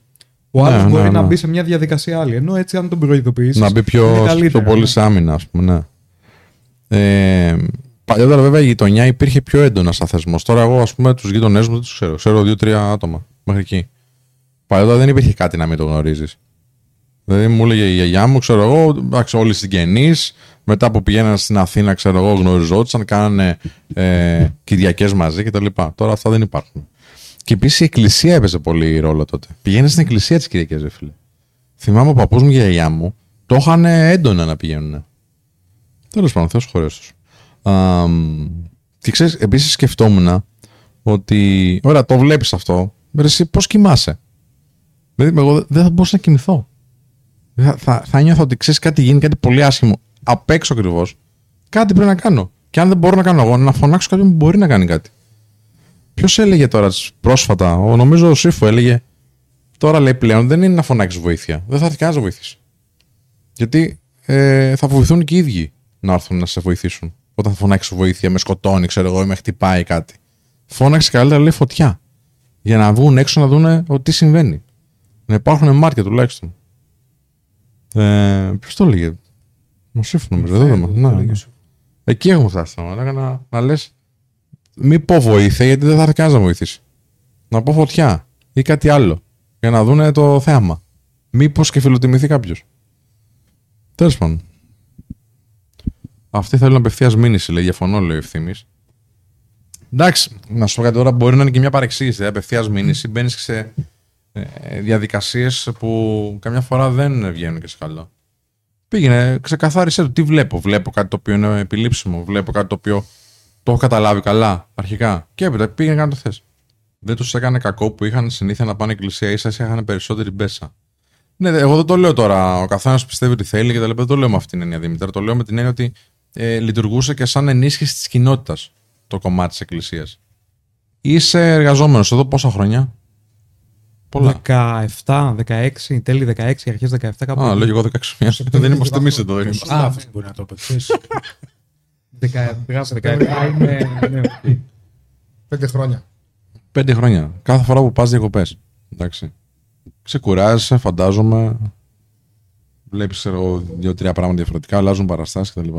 Έρχεσαι μετά Σεπτέμβρη ή όποτε τέλος πάντων γυρνάς από την άδειά σου ε, στο Men of Style. Θέλω να πεις, για να μην νομίζει ο κόσμος ότι είσαι καθοδηγό, ένα αρνητικό που σκέφτεσαι συνέχεια και ένα θετικό. Μπορεί να μην είναι συγκεκριμένα για μας, αλλά γενικότερα. Ένα αρνητικό και ένα θετικό για την καθημερινότητα που έχεις για τη δουλειά σου. Ένα αρνητικό και ένα θετικό, ωραία. Ε, λοιπόν, θα ξεκινήσω με το... Γιατί εμείς, ξέρεις, δεν το βλέπουμε κάπως, επειδή είναι και, ξέρεις, η, η, η εταιρεία μας, το φτιάξαμε εμείς, ξέρεις, το όνειρό μας. Μπορεί να το βλέπουμε πολύ θετικά. Εσύ ήρθες μεταγενέστερα, είσαι πολύ σημαντική προσθήκη, πυλώνας, βασικό μέλος, αλλά το βλέπεις και σαν εργαζόμενος. Γι' αυτό, για πες μας. Εντάξει, το αρνητικό είναι ότι σίγουρα οι διακοπές δεν σου φτάνουν ποτέ, όσες και να είναι. Μας το έχεις πω πολλές φορές. ε, το θετικό είναι, ρε παιδί μου, ότι λέω οκ, okay, συνεχίζουμε ακόμα. Mm. Προχωράμε. Δηλαδή, όταν ήρθα εδώ, ε, ήμασταν πέντε έξι άτομα, max. Ήταν στο YouTube οκτώ χιλιάδες. Τώρα Άντε, είναι εκατό... τότε ήρθες. Ναι, κάπου εκεί. εκατόν πενήντα επτά είναι τώρα. Και τώρα, και, και τώρα είναι εκατόν πενήντα χιλιάδες πάνω. Και λέω, ρε φίλε, λέω, μπράβο, πολύ σωστή επιλογή. Keep going, συνεχίζεις. Έχεις πάρει μια επιλογή, ξέρω εγώ, μια απόφαση, σου βγήκε και προχωράει όλο αυτό. Με ξελένε εδώ τα παιδιά, δύσκολη θέση του Πέτρου, λέει τώρα. Όχι, ρε, δεν μασάει ο Πέτρος. Κοιτάξτε στην πλάτη, ξέρω. Όχι, όχι, πραγματικά. Ε, γιατί όταν ξεκίνησα εγώ, δεν το ήξερε ο κόσμος. Δηλαδή και το περιβάλλον μου εμένα και αυτά που λέμε. Δεν πίστευε ότι θα είναι όλο αυτό. Δεν το βλέπε καν σαν δουλειά. Οπότε εγώ νιώθω δικαιωμένος μετά από όλο αυτό. Mm. Ξέρω, πολύ περήφανος που συνεχίζω σε αυτό. Πολλοί όντως μας λένε ε, και η πραγματική σου δουλειά ποια είναι. ναι, ναι, ναι. ναι τι, τι άλλο κάνεις. τι άλλο κάνεις, δεν το πιστεύουν. Ναι, στο τηλέφωνο μου αρτάνε μόνο με αυτό, ασχολείσαι. Να, τι να πω. ε, είναι, μερικές φορές είναι και δύσκολο στους ανθρώπους να επιστρέψουν από διακοπές. Ε, γιατί ξέρουν ότι υπάρχει μεγάλη πιθανότητα αυτό να το κάνουν για όλη τους τη ζωή το ίδιο πράγμα. Mm-hmm. Και την ίδια δουλειά. Και είναι κάτι πολύ δύσκολο. Αν δεν σ' αρέσει. Άμα κάτι. Δεν έχει κάποιο ενδιαφέρον όντως για σένα. Άμα δεν νιώθεις ότι αλλάζεις ανθρώπους, πραγματικά βοηθάς, πώς να, ναι, να θες να το κάνεις. Σε, σε οποιαδήποτε άλλη δουλειά, ας πούμε, που κάποιος άνθρωπος επιστρέφει. Δηλαδή, βλέπω κάποιους ανθρώπους που, ξέρεις, προσπαθούν να εξαντλήσουν και την τελευταία ώρα των διακοπών. Mm. Και όταν έρχεται η ώρα να επιστρέψουν από τις διακοπές, είναι λες και έχουν πένθος. Ναι. Επιστρέφουν στη φυλακή. Δεν επιστρέφουν δηλαδή σε κάτι το οποίο υποτίθεται επιλέξαν, επέ, επέλεξαν να το κάνουν με αγάπη, με, με όρεξη, που σίγουρα υπάρχει περίπτωση να είσαι σε μια δύσκολη δουλειά και να την κάνεις γιατί χρειάζεται, γιατί χρειάζεται να πληρώσεις κάποιους λογαριασμούς, να ζήσεις κάποιους ανθρώπους, έτσι. Οκ. Okay. Εντάξει, το καταλαβαίνω. Τώρα υπάρχει ενδιαφέρον και εδώ για τον Πέτρο να πω. Ε, από άντρες μην... ε, ε, παντού, παντού έχουμε πέρας, εντάξει. Ως τι εργάζεται ο Πέτρος εσάς. Βάλε αν θες, ρε Κάζιο, όσο ε, θα μιλήσει τώρα ο Πέτρος. Βάλε το, το Instagram του κάπου να φαίνεται, αν μπορείς. Είναι και τεράστιο. Πέτρος κάτω Παύλο Νικολαΐδης. Θα θυμάστε τον Ντέμι. Εντάξει. Για μια περίοδο με ξέρανε Ντέμι, δεν με ξέρανε Πέτρο. Τότε αλήθεια. Που έπαιζε. Ναι. Μην τους μπερδεύεις τώρα. Πέτρος, Πέτρος. Πέτρος Νικολαΐδης στο Instagram. Άμα είναι βάλτο. Για πες λίγο, τι κάνεις να σε μάθουν οι άνθρωποι, γιατί ε, ναι, έχεις έρθει άλλη μια φορά, αλλά δεν σε γνωρίζουν περισσότεροι που είναι εδώ τώρα μαζί μας. Ε, κάποιος που μα, μας παρακολουθεί και βλέπει, προφανώς θέλει να εξελιχθεί αυτός ο άνθρωπος. Όλοι θέλουμε να εξελιχθούμε, να βελτιωθούμε. Το τι χρειάζεται για αρχή, που είναι το πιο σημαντικό από όλα, ή ποιο μονοπάτι χρειάζεται να ακολουθήσει, αυτό θα το δείξω εγώ. Στον δρόμο που θα έρθει εδώ, δηλαδή θα επικοινωνήσω μαζί. Αν επικοινωνήσει εκείνος έχοντας κάποιο αίτημα, κάποια ανάγκη ή κάτι που θέλει να βελτιώσει, θα επικοινωνήσουμε μαζί, θα δούμε λίγο πιο αναλυτικά τις ανάγκες του μέσα από ένα ραντεβού, είτε διαδικτυακά με βίντεο κλήση, είτε από κοντά από τα γραφεία μας. Και έχουμε βάση... και γραφεία, παιδιά, έτσι, να ξέρετε. Δηλαδή, φοβερά είναι... γραφεία έχουμε, όχι απλά γραφεία έχουμε. Όσοι έρχονται εδώ εντυπωσιάζονται, δεν υπάρχουν. Το περιμένουν αυτό, αυτό το λέω, δεν περιμένουν ότι έχουμε. τετρακόσια τετραγωνικά γραφεία έχουμε. Ε, βάσει λοιπόν της αξιολόγησης των αναγκών, θα δούμε με τι, με τι θα ξεκινήσει αυτός ο άνθρωπος για να πετύχει αυτό το οποίο έχει φανταστεί. Γιατί εγώ μπορεί να θέλω κάτι, αλλά για να το πετύχω μπορεί να χρειάζεται να κάνω κάτι άλλο πρώτα. Mm-hmm. Σαν διαγνωσολόγος το λέω εγώ. Oh, ε, ωραίο. Πιασάρικο. Ναι, ναι, όντως, όντως. Πάντα ήθελε η μητέρα σου να σε δει γιατρό, ε. Πάντα ήθελε. Μικρός, το έχω πει και σε ένα. Πώς το λέει, κάουτσμος, τα λέγαν, κάζιο. Ναι, μπράβο. Σε ένα couch moss, όταν με ρωτάγανε μικρός τι ήθελα να γίνω, έλεγα ότι ήθελα να βρω έτσι ένα φάρμακο για να μην πεθαίνουν οι άνθρωποι. Ωραία. Και τελικά, πώς πάει αυτό? Τε, τελικά, εντάξει, δεν πέτυχε. ε, του, τουλάχιστον μπορεί να μην βρήκα αυτό, αλλά τουλάχιστον τους βοηθάω πώς να ζουν τώρα. Ναι, σωστά. Όσο ζουν, να ζουν καλά. Πολύ σωστά. Η κάμερα του Πέτρου είναι θολή, λέει. Παιδιά, μπορούμε να έχουμε μόνο τρεις καλές κάμερες. Οπότε η κάμερα που είναι από εκεί, που κάθεται τώρα ο Πέτρος, είναι webcam, γιατί δεν σηκώνει άλλο το σύστημα. Είναι για τον ίδιο λόγο που είπα και στην αρχή, για να μην φαίνεται πόσο... Έλα, έλα, έλα, κάτσα από εδώ, έλα, κάτσα από εδώ. Άκου τι λέει τώρα, άκου τι λέει. Τέτοια κάνετε στο προσωπικό, παίρνουν αέρα μετά και λένε ότι να είναι στον αέρα. Όχι, δεν σε πειράζω. Για παθολόγους, καλώς σε λέει ο Αντρέας στους Αντές. Α, ναι, ναι. Ευχαριστώ, Αντρέα. Παιδιά, ολοκληρώθηκε η συνεργασία με το θέμα. Τα έχουμε πει αρκετές φορές. Έχουμε ανεβάσει και stories, ανακοινώσεις, email. Τα έχουμε πει. Κάνα πρόβλημα με τον άνθρωπο, μια χαρά είμαστε. Απλά ολοκληρώθηκε η συνεργασία. Ε, τίποτα κακό δεν έγινε δηλαδή. Δεν υπάρχει κουτσομπολιό εδώ, γι' αυτό και δεν έχουμε κάτι να πούμε. Η Κική, καλησπέρα παιδιά, την όμορφη Κέρκυρα. Γεια σου, Κική. Λοιπόν, όταν έρθω από κοντά στα γραφεία σας, θα κάτσω να παίξω PlayStation τέσσερα του Χρήστου. Ε. Οκ. Okay. Ναι, απλά... πέντε. Όχι, έχουμε PlayStation πάνω. Απλά δεν είναι στο γραφείο το δίπλα. Δεν έχει ασχοληθεί ποτέ ο Χρήστος με αυτό, παιδιά. Ποτέ. Άμα το πούμε πού είναι το PlayStation τέσσερα, μπορεί να περάσει δίπλα του να μην το αναγνωρίσει.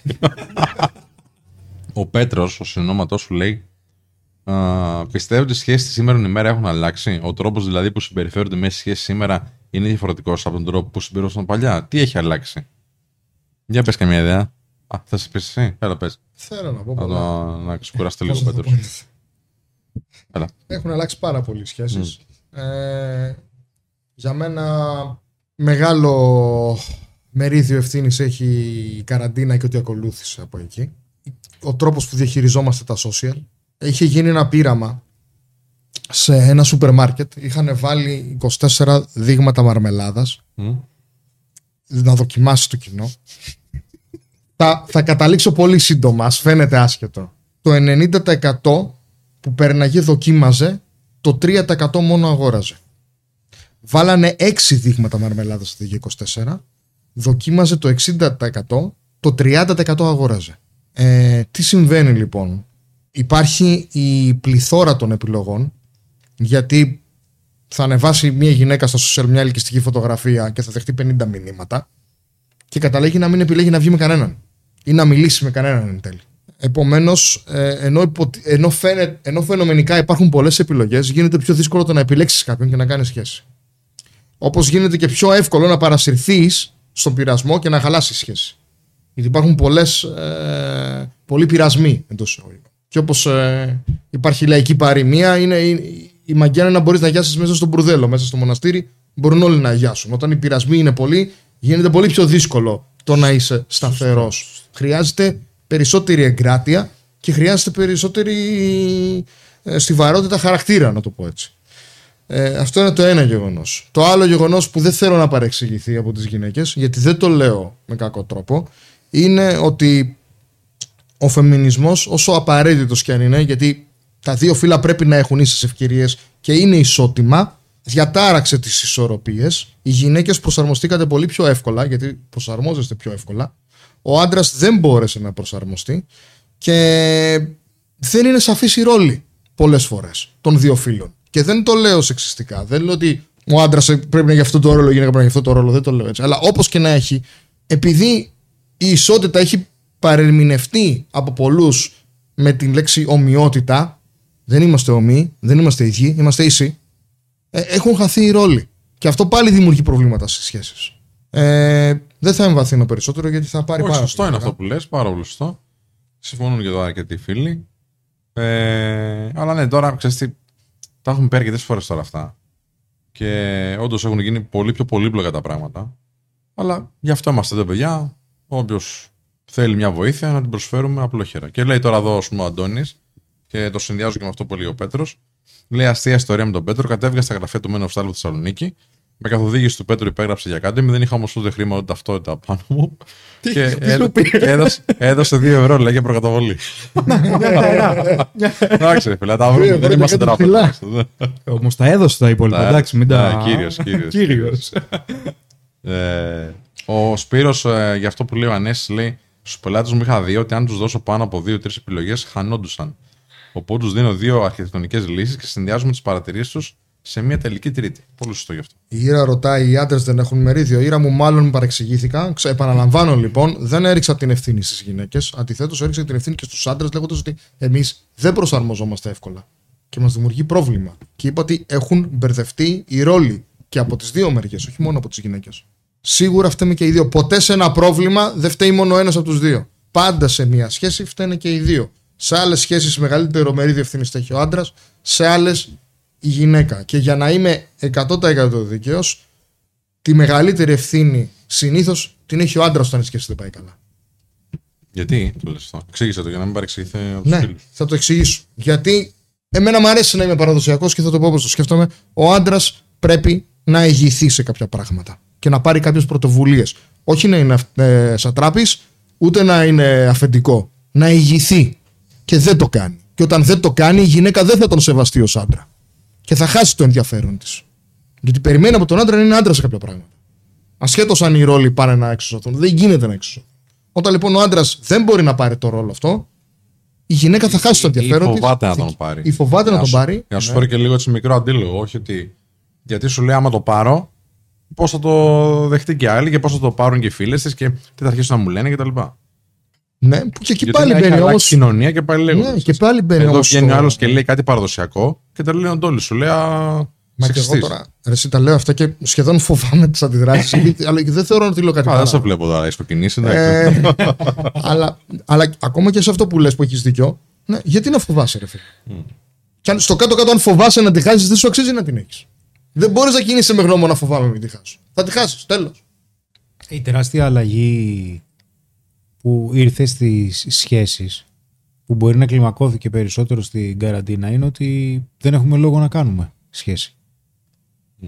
Ε, γιατί αυτή τη στιγμή ένα από τα μεγαλύτερα πλήγματα το οποίο δέχεται η κοινωνία είναι ο θεσμός της οικογένειας.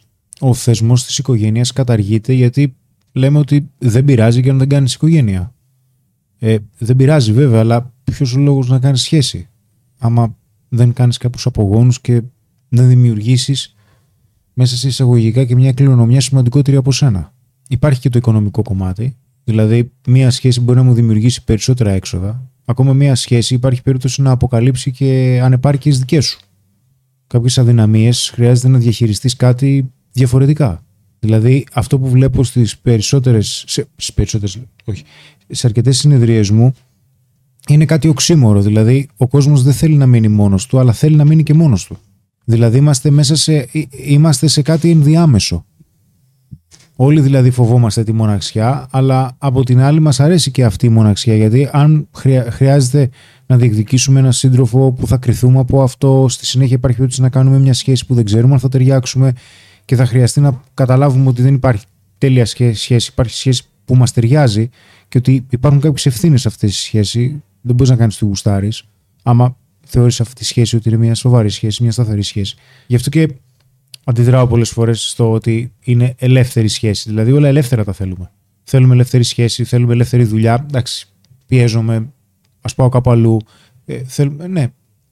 Γενικότερα, η δέσμευση μας φοβίζει περισσότερο, όπως και η ανάληψη ευθύνης. Είναι και κάτι πολύ συχνό και μου το λέει και ο ψυχολόγος μου ότι το παρατηρεί. Γενικότερα, η ανάληψη ευθύνης μας φοβίζει. Γιατί όλα αυτά περιλαμβάνουν μια ανάληψη ευθύνης. Δηλαδή, η ανάληψη ευθύνης είναι ένα φορτίο που αποφασίζουμε να σηκώσουμε, το οποίο δεν είναι εύκολο και ότι δεν μπορούμε συνεχώς να ζούμε σε ένα Luna Park. Όπου δεν υπάρχει delay gratification, δηλαδή δεν υπάρχει αυτοσυγκράτηση, δεν υπάρχει αυτοέλεγχος. Μπορούμε να κάνουμε ό,τι θέλουμε όποτε θέλουμε. Ό, δεν μπορείς να κάνεις ό,τι θέλεις όποτε θέλεις. Γιατί έτσι καταστρέφεσαι. Και ο θεσμός της οικογένειας, που το συζητάω και με δικούς μας ψυχολόγους, ε, δεν είναι όπως ήταν παλιότερα, που φυσικά ήταν κάτι καταπιεστικό. Έτσι, τι έγινε, δεν έχεις κάνει ακόμα παιδιά, δεν έχεις κάνει ακόμα οικογένεια. Συμφωνώ. Και μπορεί και να μην είναι και όλοι οι άνθρωποι ικανοί να κάνουν οικογένεια, όχι μόνο βιολογικά αλλά και επικοινωνιακά. Να έχουν ζητήματα δικά τους, να μεγαλώσουν δηλαδή ένα παιδί με έναν τρόπο ο οποίος είναι κακοποιητικός, για παράδειγμα, ή να έχουν έναν σύντροφο να τους συμπεριφέρονται κακοποιητικά. Όμως το να δημιουργήσουμε μια ποιοτική οικογένεια, να δημιουργήσουμε τον οίκο του Θεού, δηλαδή, όπως έλεγα παλιότερα, ότι όταν, γίνεται, όταν φεύγουμε από το σπίτι μας, που συνεχίζουμε και το κουβαλάμε μέσα μας, έρχεται η ανεξαρτησία και δημιουργείται. Πάμε να ζήσουμε μια εξερεύνηση, μια περιπέτεια. Να δούμε δηλαδή ποιο είναι το νόημα που μας ταιριάζει περισσότερο, να δώσουμε κάποιες σημαντικές μάχες, να εξελιχθούμε από αυτό, να δημιουργήσουμε ένα ποιοτικό σπίτι μέσα μας, μέσα μας, δηλαδή να την παλεύουμε με τον εαυτό μας, γιατί δεν είναι εύκολο. Είχα πριν το Unstoppable, είναι ένα, είναι ένα βι άι πι πρόγραμμα που έχουμε και έλεγα στους ανθρώπους, όπως λέω συχνά και κάποιες συνεδρίες μου, ότι ένα από τα σημαντικότερα κομμάτια αποδοχής του εαυτού μας είναι να μάθουμε να αποδεχόμαστε τα συναισθήματά μας. Ότι αυτό, αν νιώθεις κάποιο φόβο ή κάποιο άγχος, είναι ok. Είναι μια φυσιολογική αντίδραση του οργανισμού σου και των σκέψεών σου. Αν δεν μπορείς να αποδεχτείς αυτό που αισθάνεσαι, πώς θα αποδεχτείς τον εαυτό σου με τις ατέλειές του, με τις σκέψεις του, με αυτά τα μοτίβα? Και ενώ φτιάχνεις ένα ποιοτικό σπίτι μέσα σου, μετά εξελίσσεσαι και φτιάχνεις ένα ποιοτικό σπίτι έξω σου, με μια οικογένεια η οποία είναι ποιοτική. Οικογένεια. Ο θεσμός της οικογένειας, που ήρθε φυσικά με το ότι υπάρχει και μια έλλειψη αξιών, και όταν λέμε υπάρχει έλλειψη αξιών, δεν γνωρίζουμε πολύ καλά τι είναι σημαντικό για μας. Ένα από τα πιο δύσκολα ερωτήματα που, χρειά, που μας κάνουν και στις συνεδρίες, που και εμένα μου κάνει ο δικός μου ψυχολόγος, είναι ότι τι είναι σημαντικότερο για σένα. Αυτό δεν είναι εύκολο να το απαντήσουμε φυσικά και νευρολογικά και ψυχολογικά, γιατί δεν ξέρουμε τι είναι σημαντικό τώρα και τι θα είναι στο μέλλον, το οποίο θα είναι χρηστικό και για εμάς. Γιατί το εγώ. Το εγώ μας εσωτερικά είναι διαβολό πράγμα. Γιατί όλοι αλλάζουμε. Πάντα αλλάζουμε. Και ο τρόπος για να καταλάβουμε ότι αλλάζουμε είναι ότι δεν θέλουμε αυτά που θέλαμε. Αλλά το εγώ δεν μας αφήνει να το δούμε. Γιατί αν το δούμε, θα αφήσουμε πίσω μας αυτά που δεν θέλουμε και θα πάμε σε αυτά που θέλουμε. Γιατί σου λέει, μάλλον δεν ξέρεις τι είναι αυτό που θες. Και μάλλον δεν ξέρεις και αν αυτό που θέλεις σου ταιριάζει. Οπότε μην εδώ πονάς με βάση αυτά που δεν θες ασυνείδητα, αλλά τουλάχιστον τα ψιλοαντέχεις. Φυσικά δεν τα αντέχουμε. Παιδιά, αυτά τώρα που λέει ο Χρήστος και ο Ανέστης, και ειδικά για τις κυρίες που συμφωνείτε, συμφωνείτε γιατί είστε εδώ και σας τραβάει το περιεχόμενο που έχει το κανάλι. Α, αν το δούμε σε μια πιο μακρινή έτσι, εικόνα, ε, δεν είναι έτσι η κοινωνία μας. Δηλαδή, δεν τον θέλει και τόσο αποφασιστικό τον άντρα. Αυτή την περίοδο τουλάχιστον. Προσπαθεί να τον πιέσει λιγάκι. Και περίμενε λίγο, Ανέστη, ναι, γιατί ναι. Ε, υπάρχουν κάποιες ψηλοαντιδράσεις για το κομμάτι της οικογένειας. Είναι όλοι για οικογένεια, Χρήστο? Για να το διευκρινίσουμε λίγο, για να... γιατί στο λες για τη φυσική ροή των πραγμάτων σε ό,τι αφορά το ένστικτο. Αλλά είναι όλη η οικογένεια Εξαιρετι... που μπορεί να κάνει. Εξαιρετική ερώτηση. Ποιος το ρώτησε? Είναι, είναι αρκετοί άνθρωποι που έχουν αντιδράσεις σχετικά με αυτό. Υπάρχουν, υπάρχει περίπτωση να μην είναι κανείς μας για οικογένεια. Ο σκοπός είναι πώς θα εξελιχθούμε για να δημιουργήσουμε μια ποιοτική οικογένεια. Υπάρχει περίπτωση να μην είμαι εγώ ικανός, ο Πέτρος, ο Ανέστης, ο Σπύρος mm. για οικογένεια. Τι σημαίνει ικανός για οικογένεια? Υπάρχει περίπτωση κάποιος άνθρωπος να μην μπορεί να κάνει παιδιά, αλλά μπορεί να υιοθετήσει αν θέλει να κάνει μια οικογένεια. Ε, ή έρχονται άλλο... όλοι στο, στη ζωή για να κάνουν οικογένεια. Είναι ε, αυτός ο σκοπός. Ε, ο σκοπός είναι να δημιουργήσουμε ένα υπερβατικό κίνητρο το οποίο έχει να κάνει με ένα είδος κληρονομιάς. Δηλαδή, να, για να δημιουργήσουμε μέσα σε εισαγωγικά την απόλυτη κληρονομιά, θα πρέπει να κάνουμε την απόλυτη αυτοθυσία. Δηλαδή, να αφιωρεθούμε σε κάτι το οποίο είναι πιο πάνω από εμάς. Το θεωρούμε σημαντικότερο από εμάς. Μπορεί να είναι η δουλειά μας, μπορεί να είναι η οικογένειά μας, το παιδί μας. Αυτή είναι η υπέρτατη αυτοθυσία, αυτό είναι η υπέρτατη αγάπη. Όπως έλεγα σε ένα βίντεο, τιμάμε το Θεό μας που είναι οι αξίες μας, τιμάμε την οικογένειά μας, τιμάμε τη δουλειά μας. Για να τιμήσεις κάτι χρειάζεται να τα αγαπάς. Αν δεν τα αγαπάς δεν μπορείς να το τιμήσεις. Αλλά τι θα κάνουμε, θα μείνουμε για πάντα μόνοι μας αν δεν κάνουμε μια οικογένεια. Μπορεί να είμαστε τώρα νέοι, εγώ είμαι σαράντα χρονών.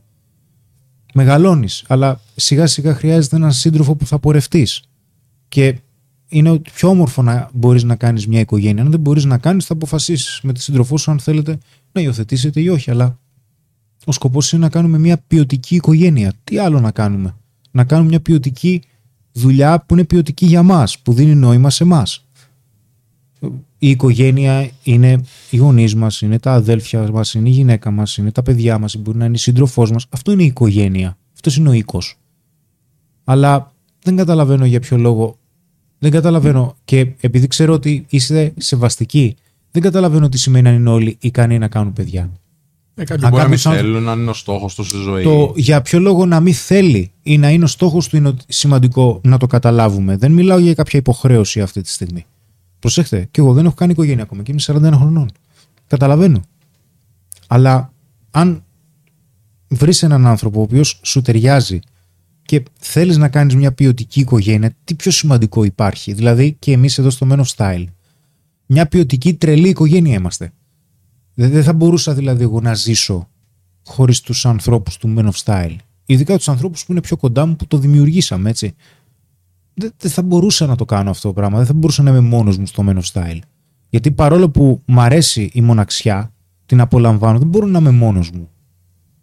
Δεν το αντέχω. Θέλω με κάποιους ανθρώπους να ταιριάξω. Αυτό είναι και ένα είδος οικογένειας. Αλλά όσο περνάνε τα χρόνια και μεγαλώνουμε, χρειαζόμαστε ποιοτικούς ανθρώπους δίπλα μας. Και έναν ποιοτικό άνθρωπο που θα τον βρεις με τα κριτήριά σου, θα ήθελες μέσα σε εισαγωγικά να τον κρατήσεις για πάντα μαζί.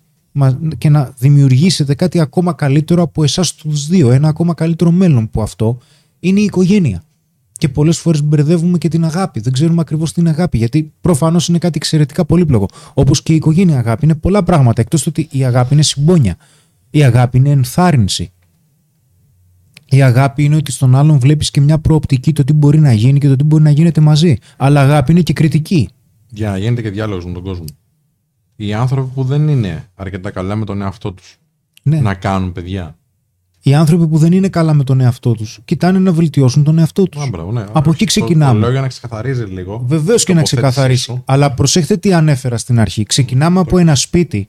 Κάνουμε ένα ταξίδι. Δημιουργούμε ένα ποιοτικό σπίτι μέσα μας για να φτιάξουμε και ένα ακόμα ποιοτικότερο σπίτι έξω μας. Αυτός είναι ο συμβολισμός. Αυτό είναι το τέλος του ταξιδιού του ήρωα. Να διαδώσει μέσω του λόγου, γιατί εν αρχή ο λόγος, το πώς μπόρεσε και αντιμετώπισε τις μάχες και τι έμαθε από αυτές. Γιατί αυτό δημιουργεί κουλτούρα. Γι' αυτό και η κουλτούρα μας τώρα είναι, για να μην πω γιατί είναι. Γι' αυτό και δεν έχουμε ήρωες να θαυμάσουμε. Δεν έχουμε πρότυπα. Δεν έχεις ιδιαίτερη τέχνη.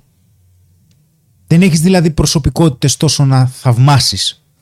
Αυτό δηλαδή που μας τραβάει περισσότερο είναι Avengers, να βλέπουμε ταινίες υπερηρωικές.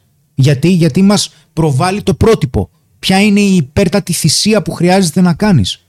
Το μέγεθος της αυτοθυσίας, ότι φίλε, ξεκόλα πια, δεν γυρνάνε όλα γύρω από εσένα. Δεν έχει να κάνει μόνο με εμάς, με το ότι αρπάξουμε και ότι απολαύσουμε. Είναι ότι υπάρχουν και οι άλλοι μπορεί να είναι πιο σημαντικοί από εσένα. Γι' αυτό και θαυμάζουμε τους ήρωες. Γιατί δεν είναι εγωιστές. Γιατί είναι διατεθειμένοι να θυσιαστούν για κάτι ανώτερο για τους άλλους. Μα αυτό δεν είναι η οικογένεια. Ότι είσαι διατεθειμένος να θυσιαστείς για την οικογένειά σου και όχι τόσο για σένα. Και, υπά... και αυτό κάνει ο ήρωας. Διαδίδει, αυτό είναι η κληρονομιά μέσω του λόγου, που το θεωρούσαν και οι Αιγύπτιοι πολύ σημαντικό, μαζί με το όραμα. Ε, ο, με το, μέσω του λόγου, επικοινωνιακές δεξιότητες, διαδίδεις του πώς πάλεψες και πώς δούλεψε. Αυτό είναι η κληρονομιά που θα αφήσεις πίσω σου. Και φυσικά μέσω μιας ποιοτικής οικογένειας θα διαδώσεις και στο παιδί σου όλα αυτά για να τα συνεχίσει. Γι' αυτό και αυτό αντιπροσωπεύει και το, και, και το αστέρι της Βιθλεέμ. Αυτό είναι το αστέρι που σου λέει υπάρχει, υπάρχει ένα καλύτερο μέλλον, ένας ήρωας γεννιέται. Αν δεν γεννιούνται νέοι ήρωες, τι θα κάνουμε? Να γκρεμίσουν τα θεμέλια που φτιάξαμε εμείς για να δημιουργήσουν καλύτερα. Έναν καλύτερο κόσμο. Γι' αυτό δημιουργούμε μια οικογένεια. Για να δημιουργήσουμε ένα καλύτερο κόσμο. Έτσι το βλέπω εγώ. Έτσι. Δεν σημαίνει ότι αυτό. Φυσικά ε, από κάποια ηλικία και μετά οι άνθρωποι οι οποίοι δεν έχουν οικογένεια ή δεν έχουν ερωτικό σύντροφο είναι πολύ πιο δυστυχισμένοι από τους ανθρώπους που έχουν. Στατιστικά ε, στα, στα περισσότερα psychological papers που υπάρχουν στις ψυχολογικές μελέτες και έρευνες. Αλλά δεν θέλω να αναφέρω στατιστικά. Θα ήθελα πιο πολύ να βάλω τον εαυτό μου μπροστά και τις προσωπικές μου απόψεις και να αμφισβητηθούν αυτές τις απόψεις και να δεχθούν είτε θετική είτε αρνητική κριτική για να γίνει ένας σημαντικός διάλογος. Αλλά αν δεν θέλουμε να κάνουμε οικογένεια, δεν θέλουμε να έχουμε μια ζωή με νόημα, δεν θέλουμε να αντιμετωπίσουμε τις δυσκολίες, τι θα κάνουμε στη ζωή μας? Τι νόημα θα έχει η ζωή μας? Θα κυνηγάμε το επόμενο καλάθι και το επόμενο γκολ. Δεν, δεν, δεν, δεν μου φαίνεται κάτι άλλο. Δηλαδή, αυτό είναι το νόημά μας. Να φτιάξουμε κάτι ποιοτικότερο. Το Men of Style δημιουργήθηκε φτιάχνοντας μια ποιοτική οικογένεια. Όπως κάνουμε εμείς τώρα. Αυτό τώρα είναι ένα είδος ποιοτικής οικογένειας, όπου υπάρχει ένας σεβασμός, αλλά πάμε να δημιουργήσουμε κάτι άλλο με μια όμορφη συζήτηση, με ανταλλαγή απόψεων. Α, αυτό, αυτός είναι ο σκοπός μας. Και έτσι είναι σαν μια μικρή οικογένεια. Αυτό δεν είναι και μια παρέα φίλων? Μια μικρή οικογένεια. Αν χαθεί αυτό, χάνονται όλα. Γιατί χάνεται η ομογένεια. Χάνεται ο σκοπός. Μετά τι κάνουμε? Απλά παίζουμε. Απλά παίζουμε. Απλά υποκύπτουμε στις στιγμιαίες απολαύσεις. Αυτό δεν έχει ανάληψη ευθύνης. Και είναι εξαιρετικά επικίνδυνο. Εξαιρετικά επικίνδυνο. Γιατί δεν δημιουργείς μέλλον. Χώρισα, λέει, Αγγελική, δουλεύω με τον εαυτό μου ψυχοθεραπεία για να μεγαλώσω τα δύο παιδιά μου. Η μοναξιά μου πλέον δεν με πονάει. Μπράβο. Αλλά δεν είναι και μόνος, ρε φίλε. Μπράβο. Ναι, μπράβο. Σίγουρα. Δεν είναι, η μοναξιά είναι με δύο παιδιά. Δεν είσαι μόνος. Τέλεια παρέα. Η οικογένεια έχεις. Αυτό που θέλω να πω κι εγώ είναι ότι ε, πέρασα ένα μεγάλο μέρος της ενήλικης ζωής μου που ε, δεν ήθελα να παντρευτώ. Ε, και συγκεκριμένα από τα είκοσι εννιά μέχρι τα σαράντα. Το μεγαλύτερο χρονικό διάστημα αυτών των ε, χρόνων μου δεν ήθελα να παντρευτώ. Ποτέ δεν γύρισα όμως να πω δεν είναι αυτός ο σκοπός που ήρθα στη γη ή δεν είναι αυτός ο σκοπός του ανθρώπου, γιατί δεν μπορούμε να αρνηθούμε τη βιολογία, δεν μπορούμε να αρνηθούμε τα ένστικτά μας και τα συναισθήματά μας. Εν τέλει ερχόμαστε στη ζωή για να κάνουμε οικογένεια, γιατί μόνο έτσι, και στεγνά να το δούμε, να μην βάλω συναίσθημα, μόνο έτσι θα αναπαραχθεί το είδος μας και μόνο έτσι θα παραμείνει, θα παραμείνουν ζωντανή, ζωντανά τα γονίδια μας περισσότερο. Μα θέλεις και έναν άνθρωπο να γεράσετε μαζί και εν τέλει μόνος σου θα φύγεις στο νεκροκρέβατο. Ωραία, δεν είναι αυτό. Μα φυσικά και είναι. Εντάξει, αυτό είναι ε, μια δικιά σου. Θα σου πω και εγώ. Και εγώ το σκέφτομαι. Και εγώ το σκέφτομαι. Ε, εγώ δεν σκέφτομαι το νεκροκρέβατο. Εγώ σκέφτομαι τα, τα κεράματα, τα σκέφτομαι. Φυσικά. Αλλά αυτό που σκέφτομαι είναι το εξής. Ότι αυτό που μου χτύπησε, δύο πράγματα μου χτύπησαν. Το ένα ήταν όταν γεννήθηκε το, ο γιος του αδερφού μου. Το πρώτο μου ανήψη που ήταν σοκ για μένα. Όμορφο σοκ. Αλλά σκέφτηκα, ρε φίλε, είναι πέντε χρόνια μικρότερός μου και έκανε παιδί. Εγώ τι κάνω? Αυτό μου χτύπησε. Το ένα ήταν αυτό.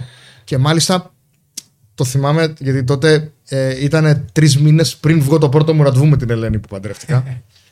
Και είχαμε επικοινωνία και της δείχνω φωτογραφία το ανεψάκι μου και της λέω. Με τιμά σου. Και της λέω, εντελώς απονήρευτα, γιατί δεν μου πήγαινε το μυαλό να βγούμε. Δεν βιαζόμαστε. Απλά κάτι θέλω να σου δείξω. Της λέω, πρώτη φορά μου, ξύπνη, μου ξύπνησε το πατρικό ένστικτο. Ε, θέλω να γίνω πατέρας. Ε, βέβαια. Και μου λέει. Αφού έχουμε αρχίσει να βγαίνουμε, μου λέει όταν μου το πω αυτό, λέω: θέλω να γίνει και πατέρας. Σου λέω: πάρτα τα λούζα σου τώρα. Με αυτόν θα κάνεις πατέρα. Και αυτό ήταν η πρώτη στιγμή που σκέφτηκα: θέλω να κάνω οικογένεια. Στην παρούσα φάση που είμαι. Και η δεύτερη στιγμή ήταν μετά το πρώτο μου ραντεβού με την Ελένη. Δηλαδή, μετά το πρώτο ραντεβού με την Ελένη, επειδή την ήξερα και κάποιο χρονικό διάστημα πριν βγούμε, θυμάμαι ότι έκανα βόλτες ε, με το αυτοκίνητο. Καταλήγω στο σπίτι του κουμπάρου, του μίλαγα δύο ώρες, τρεις για την Ελένη και του λέω θα την παντρευτώ.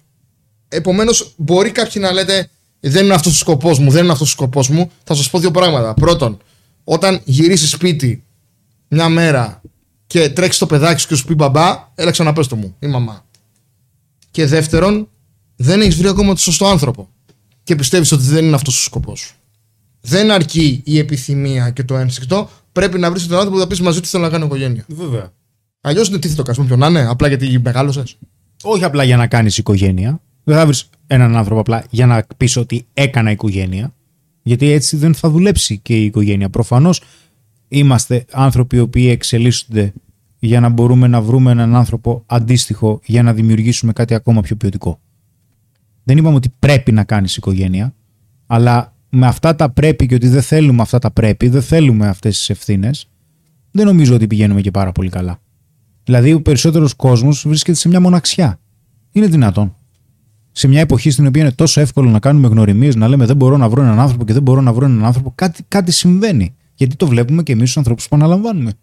Οι άνθρωποι που μας λένε: δυσκολεύομαι να βρω κάποιον άνθρωπο, δυσκολεύομαι να βρω κάποιον άνθρωπο, δυσκολεύομαι να βρω κάποιον. Δεν βγαίνεις. Ναι, δίνεις κάποια πρέπει. ευκαιρία, yeah. δίνεις δύο ευκαιρίες να δούμε τι γίνεται. Δεν λέμε να ανεχτείς κάτι το οποίο δεν σ' αρέσει και κατηγορούμε την εποχή. Και σου λέμε: η εποχή έχει γίνει περίεργη, όλοι κάνουν αυτό. Και... Ε, ναι, εντάξει, για κάποιο λόγο έχουν γίνει αυτά τα πράγματα όμως. Γιατί επιτρέπονται. Γιατί παλιότερα είχες και μια οικογένεια να σε κρατάει.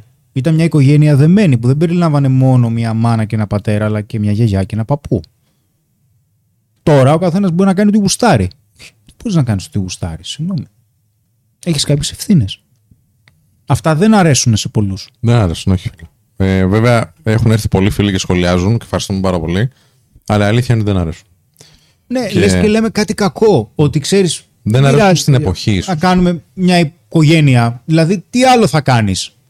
Μέχρι εξήντα χρονών, δηλαδή, θα πηγαίνεις σε κλαμπ ή θα δουλεύεις ασταμάτητα και θα είσαι μόνος σου. Λέει εδώ ο Δήμος πολύ ωραία παρατήρηση. Λέει: απλά θεωρώ λέει, ότι με τα πιεστικά πρότυπα που υπήρχαν στη χώρα μας, πολλοί βιάστηκαν και έκαναν λάθος κινήσεις. Και συμφωνώ απόλυτα. Μα δεν ήταν έτοιμοι, φυσικά. Ναι, ναι. Φυσικά. Δηλαδή τώρα παντρευόντουσαν τα είκοσι τους τώρα γιατί τους λέγανε οι γονείς. Φυσικά, ναι, βεβαίως. Ναι. Βεβαίως. Και δεν μπορώ να αναφέρω και λέξεις όπως πατριαρχία. Να αναφέρουμε κάποιες αναλύσεις και να πούμε κάποια πράγματα γιατί καήκαμε. Εντάξει, δεν επιτρέπεται να λέμε ούτε τη δεν λέξη. Δεν του αφήνω εγώ, παιδιά, αυτό είναι αλήθεια. Έλα, ούτε εντάξει. Τη λέξη δεν επιτρέπεται να λέμε. Εντάξει, και να πούμε, γιατί έχω ξαναπεί, δεν υπάρχει ελευθερία λόγου, ούτε στο YouTube. Δεν μπορούμε να αναφέρουμε κάποια πράγματα και να πούμε κάποια πράγματα. Αλλά βλέπετε, ανεξαρτήτως το παρελθόν, βλέπετε ότι τώρα κάτι λείπει. Και αυτό που βλέπω στους περισσότερους ανθρώπους που αναλαμβάνουν, λείπει νόημα. Λείπει ένα νόημα στη ζωή τους. Όχι ότι άνθρωποι που αναλαμβάνω. Που είναι παντρεμένοι και έχουν παιδιά, δεν έχουν προβλήματα ή δεν χρειάζονται βοήθεια ή η ζωή τους ξαφνικά απέκτησε νόημα. Όχι βέβαια. Αλλά αν είναι να μπαίνουμε στη διαδικασία που πραγματικά έχουμε εξελιχθεί και ασχολούμαστε με την αυτοβελτίωση, ασχολούμαστε με την ψυχοθεραπεία, τουλάχιστον να στα κάνουμε αυτά για να δημιουργήσουμε κάτι πιο ποιοτικό, όχι μόνο και για εμάς, αλλά για τις επόμενες γενιές. Έλα ρε παιδιά, κάποιος πρέπει να τις κάνει τις επόμενες γενιές. Δεν θα γίνουν από μόνες τους. Δεν φυτρώνουνε. Sorry. Αυτό σημαίνει επόμενες γενιές. Και εμείς στις, από τη σειρά μας θα χρειαστεί να γίνουμε και πιο υπεύθυνοι και πιο ποιοτικοί γονείς. Όταν αποφασίσουμε να γίνουμε γονείς, ας τα πρέπει. Ότι α, ακόμα μεγάλος δεν έχεις κάνει παιδιά, ναι, δεν έχω κάνει παιδιά, γιατί έτσι θέλω, ρε φίλε. Σιγά λογαριασμό θα σου δώσω. Ναι, μαζί σου είμαι. Μαζί σου. Έχω ένα γείτονα που όποτε με βλέπει μου λέει: τι έγινε, δεν κάνεις παιδιά. Δεν έκανες παιδιά. Λέω: όχι, ρε φίλε. Θα πάρεις κανένα ποσοστά από τα παιδιά που θα κάνω και με ρωτάς. Μα έχεις λυσάξει δηλαδή. Λες θα πάρεις είκοσι, θα πάρεις καμία προμήθεια. Μα είναι δυνατόν, τι σε νοιάζει κουτσομπόλη. Αν είναι δυνατόν. Θα σου δώσω λογαριασμό, πότε θα κάνω οικογένεια. Αλλά άλλο αυτό, εντάξει, άλλο το ότι, κοίταξε, μείνε μόνος όλη τη ζωή. Αλήθεια, ε, δεν θα ήθελα. δεν θα ήθελα. Θα ήθελα να έχω μια οικογένεια ποιοτική. Έτσι, γιατί ο χρόνος δεν συγχωρεί κανέναν. Είτε μας αρέσει, είτε δεν μας αρέσει. Βλέπω συνέχεια το ίδιο σχόλιο από διαφορετικά άτομα. Δε, δηλαδή, θα παντρευτούμε για να έχουμε κάποιον να μας προσέχει στα γεράματα. Ρε, παιδιά, εκεί κολλήσατε. Ωραία, οκ. Okay. Θέλεις να μείνεις μόνος σου. Θέλεις, ναι, θέλεις κάποιον, όχι να σε φροντίζει. Θέλεις μια ποιοτική παρέα όταν μεγαλώσεις. Θέλεις μια ποιοτική παρέα, έναν ποιοτικό σύντροφο όταν θα είσαι στα γεράματα. Τι φαντάζεσαι ότι θα είσαι, ο Χιου Χέφνερ, και θα έχεις λαγουδάκια. Και στα καλά σου, εντάξει, και στα καλά σου. Αν είναι δυνατόν. Βεβαίως, βεβαίως. Και στα καλά σου. Που και ο Χιου Χέφνερ έκανε οικογένεια, παντρεύτηκες. Δεν ξέρω, τώρα τυχαία μου ήρθε αυτό το παράδειγμα. Δεν ξέρω πώς αλλιώς το φαντάζεστε. Αλλά ξέρετε, παιδιά, να πούμε και κάποιες αλήθειες έτσι. Όσοι κάνετε αυτά σχόλια, άμα θέλετε, πείτε μας και την ηλικία σας. Γιατί είναι αλλιώς να είσαι είκοσι χρόνων, αλλιώς τριάντα, αλλιώς σαράντα, αλλιώς σαράντα πέντε. Δεν είναι το ίδιο. Ε, επίσης είναι δύο-τρεις φίλες, δύο φίλες βασικά, οι οποίες λένε δεν έχω κάνει παιδιά, παντρεύτηκα, δεν μπορούσα, okay. είχα απαντήσω. Εντάξει, okay. κορίτσια, δεν έγινε και τίποτα. Μπορείτε, αν θέλετε όντως να νιώσετε αυτό το συναίσθημα, ξέρεις, να αφήσω κάτι πίσω μου, να, να βοηθήσω κάποια παιδιά να μεγαλώσουν κτλ. Υπάρχουν πολλά παιδιά που είναι ορφανά. Και επίσης μπορεί να μην είναι ένα ορφανό παιδί, μπορεί να είναι το παιδί μιας φίλης σας. Το παιδί, ξέρω εγώ, που έχετε βαφτίσει. Και να πάρει όλες τις γνώσεις που έχετε, όλα αυτά τα μαθήματα που έχετε να διδάξετε, όλα αυτά τα ωραία πράγματα που έχετε να αφήσετε πίσω σας και να τα αξιοποιήσετε και να γίνει και αυτό ευτυχισμένο. Όπως θα νιώθατε εσείς, ας πούμε, ε, αν κάνατε τις σωστές κινήσεις που ξέρεις από τα λάθη μας μαθαίνουμε και λέμε στο παιδί που έρχεται, μην του κάνεις αυτό το λάθος. Θα κάνει γι' αυτό βέβαια, θα κάνει τις βλακίες του, δεν υπάρχει περίπτωση. Πάντως να πω κάτι, μια άποψη της προσωπική. Εγώ από τους γονείς μου έχω ένα πρότυπο. Εντάξει. Πολλές φορές εγώ τσακωνόμουν με τον πατέρα μου ή τη μητέρα μου και έπαιρνε πάντα, ασχέτως αν συμφωνούσαν ή διαφωνούσαν, η μητέρα μου ή ο πατέρας μου έπαιρνε το μέρος του άλλου. Ποτέ το δικό μου μέρος. Εμένα αυτό μου κάνει. Ασχέτως αν αυτό επηρεάσει κάπως τη σχέση μας ή το πώς βλέπω εγώ, ξέρω εγώ, την, ε, το κομμάτι της οικογένειας. Μου αρέσει που αυτοί οι δύο είναι ενωμένοι. Βέβαια. Και αυτό θα ψάξω κι εγώ. Και, και ξέρεις τι άλλο επίσης. Το παιδί θα έρθει και στα δεκαοκτώ είκοσι κτλ. Θα πάει να φύγει, να πάει να κάνει τη ζωή του, να ζήσει μόνο του κτλ. Εγώ θα είμαι με αυτήν. Προτιμώ δηλαδή, ακόμα κι αν δεν μπορούμε να κάνουμε παιδιά για οποιοδήποτε λόγο, να βρω μια ποιοτική σύντροφο, παρά οπωσδήποτε να κάνουμε παιδιά. Δηλαδή, αυτός ο σκοπός για μένα δεν είναι το να υπάρχει το παιδί. Ποιοτική οικογένεια. Ποιοτική οικογένεια, ναι. Να, να έχεις μια παρεούλα, όντως που στο λες πολύ σωστά, που θα μπορείς να πεις δύο κουβέντες όταν νο, θα νιώσεις δεν σε καταλαβαίνει κανένας. Αλλά το, το να κάνεις παιδιά. Είναι η υπέρτατη ευθύνη, γιατί είναι η υπέρτατη αυτοθυσία. Είναι η υπέρτατη δοκιμασία. Ναι, εντάξει, καταλαβαίνω πώς το λες. Και το ταξίδι του ήρωα που έχουν αρκετοί φίλοι παρεξηγήσει. Σου λέει οι ήρωες δεν κάνανε παιδιά. Ναι, απλά αφήναν την κληρονομιά πίσω τους. Ε, κάνανε αυτοθυσία. Αν αυτό δεν ξέρετε τι εστί, το ταξίδι του ήρωα σε ψυχολογικό συμβολισμό, ψάξτε το στο Google. Ε, πού το ξέρουν, εντάξει, εντάξει, εντάξει, δεν ξέρουν. Υπάρχει θέμα, ναι. Ψάξτε το στο Google. Αλλά τώρα οι ήρωες δεν κάνανε παιδιά. Οκ, okay, αν θέλετε να γίνετε ήρωες σαν τον Ηρακλή, δεν είμαστε στην ίδια γραμμή, είμαστε σε άλλο δωμάτιο.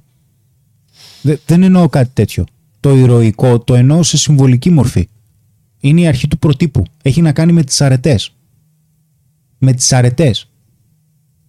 Με ποιες αρετές υιοθετούμε κατά τη διάρκεια του ταξιδιού με τις δυσκολίες και πώς αυτές τις μεταφέρουμε. Και τις μεταφέρουμε στους λόγους. Από εκεί και πέρα βέβαια, ε, ναι, ήθελα, ήθελα κάτι να πω αλλά το ξέχασα. Δεν πειράζει. Λέει εδώ ο Νίκος, θα δώσω σου ξανάρθει. uh, τριάντα δύο μου παιδί λέει υπάρχει πίεση και άγχος οικονομικά. Λογικό. Αλλά η οικογένεια είναι κάτι τόσο υπέροχο που μπορούσε γιατί το έκανε νεότερος. Είμαστε με τη γυναίκα μου δεκατρία χρόνια. Ναι. Να και... ζήσετε, να είστε καλά. Ναι. Αυτό που επίσης μου έχει μείνει ε, που έκανα συζήτηση με έναν κύριο ογδόντα χρονών που ήταν ε, στα νιάτα του. Πολύ μποέμ τύπος. Ε, είχε ζήσει ωραία τη ζωή του. Μου είχε, μου είχε πει: αν δεν κάνεις παιδί, θα το μετανιώσεις. Λοιπόν, θα σου πω. Ε, ε, τώρα, τι μου, ο πατέρας μου μου λέει τώρα: Ήρα, πολύ σωστό αυτό που κάνανε παιδαγωγικά οι γονείς σου, Σπύρο. Λοιπόν, τώρα οι γονείς μου έχουν τα καλά τους, έχουν και τα σχήμα τους. Δεν ήξεραν περισσότερα, μέχρι εκεί μπορούσαν. Λοιπόν, ο πατέρας μου έλεγε πάντα ο μικρός. Ε, μην κοιτάς εγώ παντρεύτηκα, λέει. Ζεις τη ζωή σου, μου έκανε, εντάξει. Ζεις τη ζωή σου. Εντάξει, αν εγώ τώρα δεν είχα εσάς και σου φτάμουν να λέει για κυνήγι στο βουνό, ε, έτσι όπως το λέω, έτσι όπως το λέω. Τώρα με παίρνει καμιά φορά τηλέφωνο, μου λέει, άντε θα κάνεις κανένα παιδάκι. Χρεώνει, μου λέει. Φίλε, έτσι. Μα, εγώ είδα τους γονείς μου, όταν ο καθένας πέρασε από mm. δύσκολες καταστάσεις υγείας. Mm. Ο, ο πατέρας μου δεν θα μπορούσε να, να ξεπεράσει τον καρκίνο άμα δεν είχε τη μάνα μου και τη δουλειά. Mm. Δηλαδή είναι σαράντα χρόνια μαζί και συνεχίζουν και πηγαίνουν βόλτες και μιλάνε ατελείωτα. Και λέω ρε φίλε, τι στο διάλογο λένε. Mm. Δηλαδή δεν μπορεί να μιλάνε τόσες ώρες. Δηλαδή. Δεν γίνεται να μιλάνε τόσες ώρες. Τσακώνονται συνέχεια φυσικά για όλα. Κλαίω από τα γέλια. Μιλάμε για απίστευτα πράγματα. Από το, από το πιο απλό, αλλά ε, φίλε, ε, ε, αυτό. Ε, ε, είχα πάει να φάμε και καθόμασταν στο μπαλκόνι με τους γονείς μου. Ε, της λέει, του λέει να, να σου κόψω, του λέει λίγο καρπούζι. Θέλεις να φας λίγο καρπούζι? Του λέει ναι, λέει κόψω μου. Ε, λέει θα κόψω λέει, λίγο και για μένα, άφησε και σε μένα όλο. Μέσα σε πέντε λεπτά το φάγει όλος ο πατέρας μου. Και ξεκινάει τώρα έτσι ένα περίεργο. Του λέει δεν μου άφησες καρπούζι. Μου έπαιζε να σοφήσω καρπούζι. Λέει, δεν τ' άκουσα. Λέει, μα τώρα, λέει, με συγχωρείς, λέει, αισθάνομαι, αλλά δεν μου έπαιζε να το, δεν τ' άκουσα. Λέει, όχι, λέει, σου είπα να αποφύσεις. Και δεν μου έπαιζε να σ' άκουσα. Και πού θα κόψω άλλο. Και, όχι, συγγνώμη, τώρα αισθάνομαι άσχημα όμως που μου το πες. Γιατί μου το πες τώρα? Γιατί δεν θέλεις να κόψεις. Και έτσι φεύγει ένα τέταρτο. Έφυγε ένα τεταρτάκι κουβέντα. Ένα τεταρτάκι κουβέντας έφυγε. Και ερχόταν η μάνα μου όταν έκανε δύσκολες εξετάσεις ο πατέρας μου και του έλεγε, φίλε, σοβαρέψου.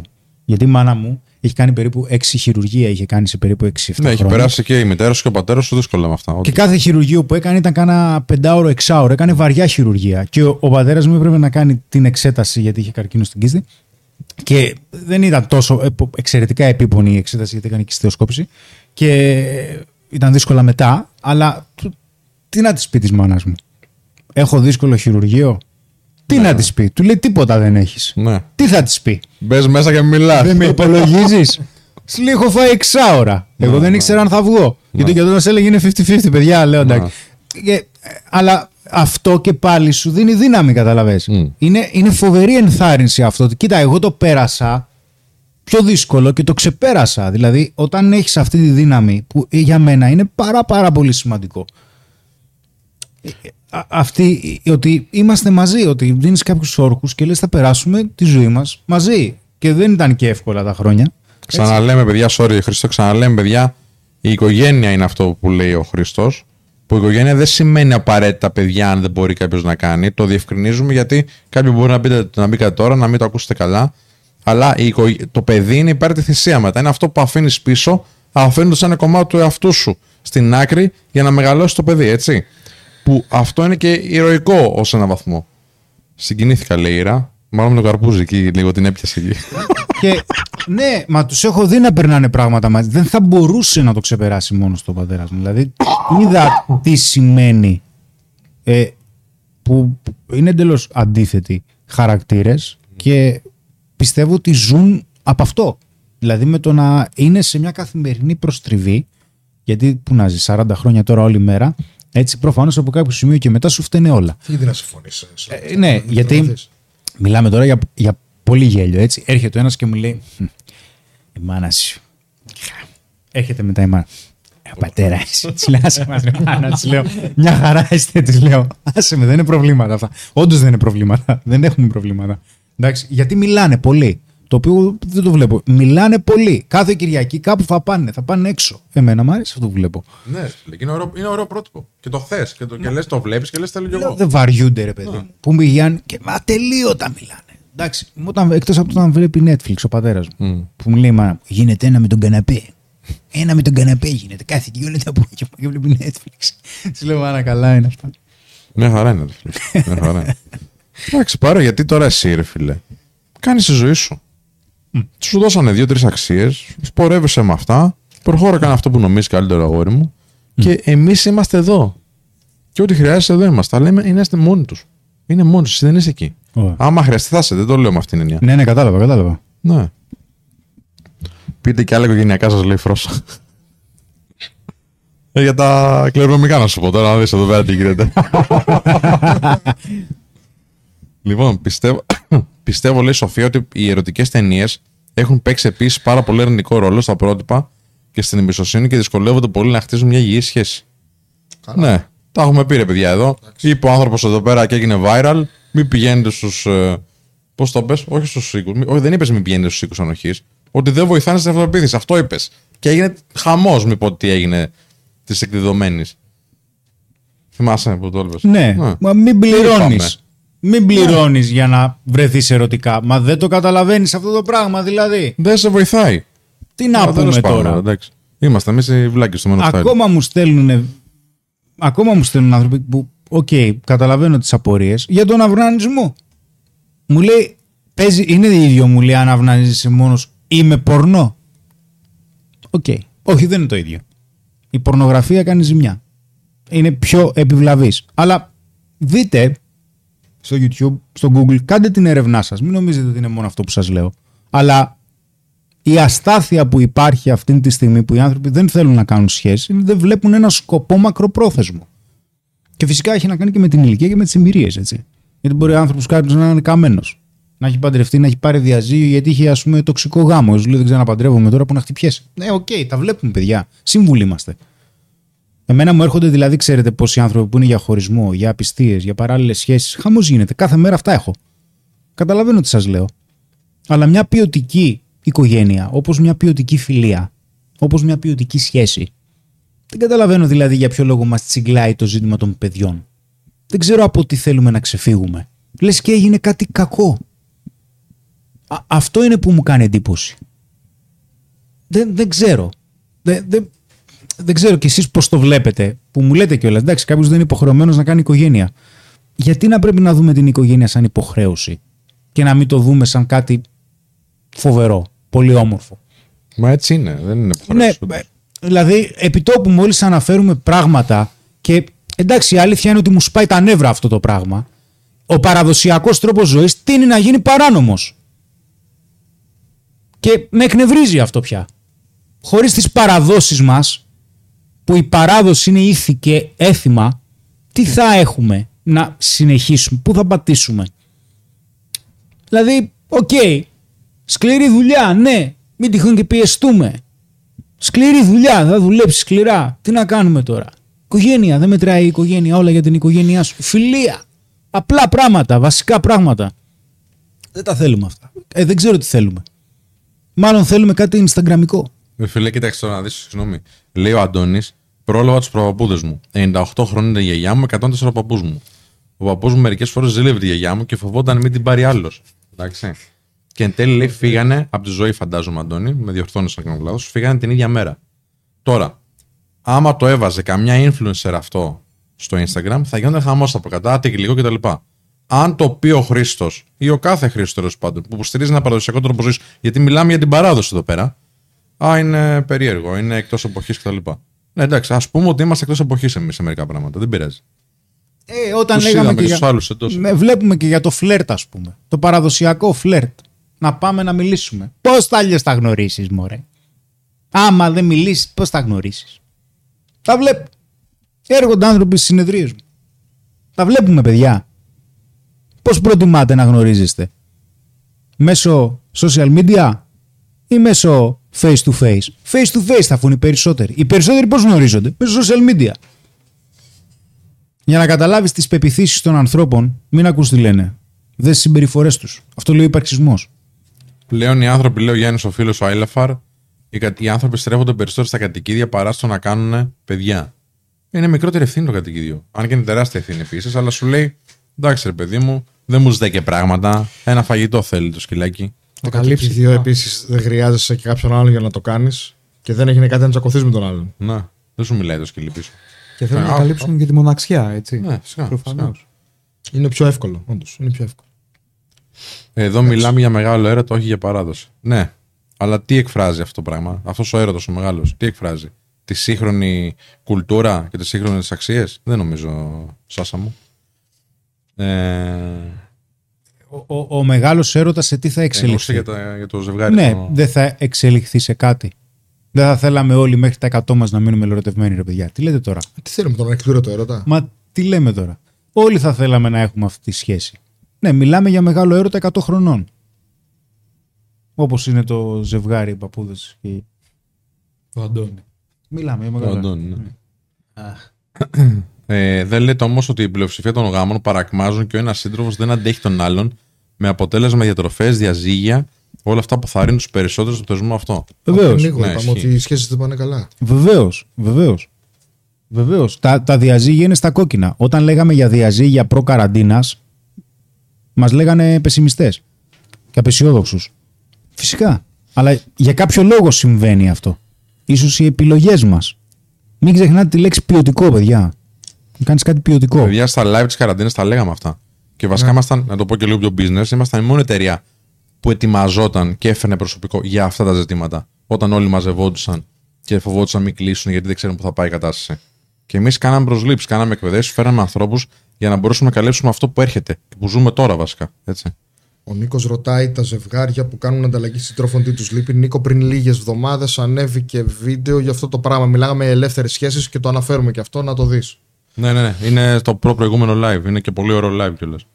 Ε, όχι live, συγγνώμη, είναι βιντεοσκοπημένο. Ναι, ναι, ναι. Και η Άτζελα ρωτάει πώς δουλεύετε μια σχέση από απόσταση και αν μπορεί να κρατηθεί. Θα το πάρεις εσύ αυτό, ε. ε. Κοίταξε, θα σου πω. Γενικότερα στα live ή στα βίντεο εκφράζω κάποιες απόψεις ε, ή τη γνώμη μου για κάποια θέματα, τα οποία ο τρόπος που τα διαχειρίζουμε σε κάποιες συνεδρίες δεν είναι ο ίδιος. Όταν μιλάμε λοιπόν για μια σχέση από απόσταση, για να σου απαντήσω όπως θα απαντούσε μια συνεδρία, θα χρειαστεί να δω τι είδους σχέση είναι αυτή. Δηλαδή, σε παρακαλώ, γιατί δεν είναι ο ίδιος. Συγγνώμη που σε διακόπτω, αλλά ναι, είναι σημαντικό για τους ανθρώπους. Το πιο σημαντικό κομμάτι σε μια συνεδρία είναι να, όπως έχω ξαναπεί, είναι να λύσετε το μυστήριο εσείς. Η κάθε ζωή έχει ένα ή και περισσότερα μυστήρια. Εντάξει, είτε είμαστε, είσαι Sherlock Holmes, Ηρακλής Πουαρό, στη συνεδρία μας. Εγώ μου βοηθώσω, θα σε βοηθήσω εσύ να λύσεις το μυστήριο. Δηλαδή, εσύ να δώσεις κάποιες απαντήσεις και λύσεις που είναι σημαντικές για σένα, για να τις βάλουμε αυτές σε ένα συμπεριφορικό πλαίσιο. Οπότε, σε αυτήν την περίπτωση θα χρειαστώ κάποια στοιχεία. Να ενώσουμε δηλαδή τα κομμάτια του puzzle. Έτσι, δηλαδή, υπάρχει κάποιο σημείο σε κάποια συνεδρία που δείχνω στους ανθρώπους με αυτό που ονομάζεται τέλος πάντων σημείο επιλογής. Το σημείο επιλογής είναι ότι έχεις κάποιες συμπεριφορές, οι οποίες προφανώς δημιουργούνται από κάποιες σκέψεις κλπ. Αυτές οι συμπεριφορές σε οδηγούν σε μια ζωή η οποία έχει νόημα ή σε απομακρύνουν από αυτή. Άσε τώρα σχέση το ένα το άλλο. Πώς είναι η ζωή για σένα, πού θέλεις να οδηγηθεί η συγκεκριμένη σχέση εξ αποστάσεως. Πες ότι έχεις μια σχέση εξ αποστάσεως. Θέλεις να οδηγηθεί κάπου.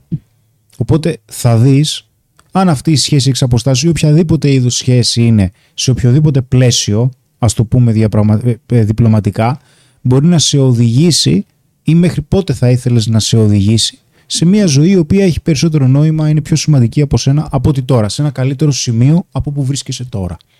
Οπότε είτε είσαι σε σχέση εξ αποστάσεως, μπορεί αυτή η σχέση εξ αποστάσεως να προέκυψε, να μην ξεκίνησε. Μπορεί να ξεκίνησε, να έγινε μια σχέση από κοντά και μετά να ξαναέγινε εξ αποστάσεως και μετά. Υπάρχουν δηλαδή κάποιες, κάποιοι παράμετροι που, αν εγώ δώσω μια απάντηση και πω στατιστικά η σχέση εξ αποστάσεως είναι ένα παιδικό όνειρο που ζείτε, που ζει κάποιος, δηλαδή είναι ένας ενθουσιασμός, όπου αυτό κάπου χρειάζεται να εξελιχθεί, θα μου πείτε ότι ξέρεις κάτι, δεν είναι έτσι τα πράγματα, υπάρχουν περιπτώσεις που είναι και διαφορετικές. Ναι, υπάρχουν περιπτώσεις που είναι διαφορετικές. Πραγματικά, έτσι είναι. Έχεις δίκιο. Όμως χρειάζεται να δούμε ποιες είναι, δηλαδή σε αυτή τη σχέση εξ αποστάσεως βρίσκεστε καθόλου. Αν βρίσκεστε, κάθε πότε βρίσκεστε. Αντέχεις. Το θέμα δεν είναι τι θα ήθελες μόνο. Το τι θα ήθελες, ας πούμε, ότι είναι, θα ήθελες μια καλύτερη κατεύθυνση, μια ζωή η οποία έχει περισσότερο νόημα. Το, το άλλο θα είναι ότι τι μπορείς να κάνεις, δηλαδή τι αντέχεις. Ε, εγώ μπορεί να σου πω, ας πούμε, ότι βλέπω κάποιες, βλέπω κάποιους παραμέτρους, βλέπω κάποια στοιχεία που δείχνουν ότι η συγκεκριμένη σχέση δεν είναι τόσο ανταποδοτική, να το πούμε έτσι. Καλώς. Και σου λέω, ξέρεις, δεν είναι τόσο ανταποδοτική. Εσύ όμως μπορεί να μην είσαι έτοιμη ακόμα, λόγω των ψυχολογικών σου μηχανισμών, να πάρεις κάποιες δύσκολες αποφάσεις. Οπότε αυτό αλλάζει τα δεδομένα. Αν σου πω τώρα ότι ξέρεις κάτι, ωραία, σε ικανοποιεί η συγκεκριμένη σχέση εξ αποστάσεως, θα ήθελες κάτι διαφορετικό. Μέχρι πότε. Έτσι θα στο λέγα στο βίντεο. Αν όμως έχουμε σε μια συνεδρία, τότε τα πράγματα είναι εντελώς διαφορετικά, γιατί δεν μπορώ να πιέσω. Γιατί δεν θα βγει κάτι. Είπαμε είναι τι μπορείς. Έτσι. Ή, ακόμα, μήπως η συγκεκριμένη σχέση εξ αποστάσεως είναι έδωση συμβιβασμού. Μήπως θα ήθελες μια άλλη σχέση, αλλά υπάρχουν κάποιες συνθήκες στη ζωή σου που σε δυσκολεύουν να βρεις μια άλλη σχέση. Αυτό έχει να κάνει με τον άνθρωπο. Η κάθε ζωή είναι εντελώς διαφορετική. Για μένα έχω αμέτρητες περιπτώσεις χωρισμών, διαχείρισης σχέσεων, διαζύγια, ιστορίες. Οι, κατα... οι συνθήκες, οι καταστάσεις είναι ίδιες. Οι άνθρωποι όμως είναι διαφορετικοί και δεν υπάρχει πονόμετρο. Ο κάθε άνθρωπος υποφέρει και δυσκολεύεται με το δικό του ρυθμό. Οπότε χρειάζεται να δημιουργηθεί και ένας διαφορετικός ρυθμός σε μια συνεδρία για το τι μπορεί ο καθένας να κάνει και το τι όχι. Λέει, εγώ τα κάνω παιδί, λέει, θα ήθελα να μην εργάζομαι. Και ιδανικά να αφιερωθώ πλήρως στον άντρα μου και στο παιδί μας. Mm-hmm. Πώς το βλέπετε σαν σκέψη αυτό. Α, τώρα κοίταξε να δεις. Ε, θα σου απαντήσω έμεσα. Ήρα θα το συζητήσω εδώ με τα παιδιά και θέλω να παρακολουθήσω, παρακαλώ. Πώς αυτή η γυναίκα έχει περάσει από την περιραίωσα ατμόσφαιρα και όλα αυτά που ακούγονται στα social και όλα αυτά που φωνάζει η, η ισχνή μειοψηφία για μένα.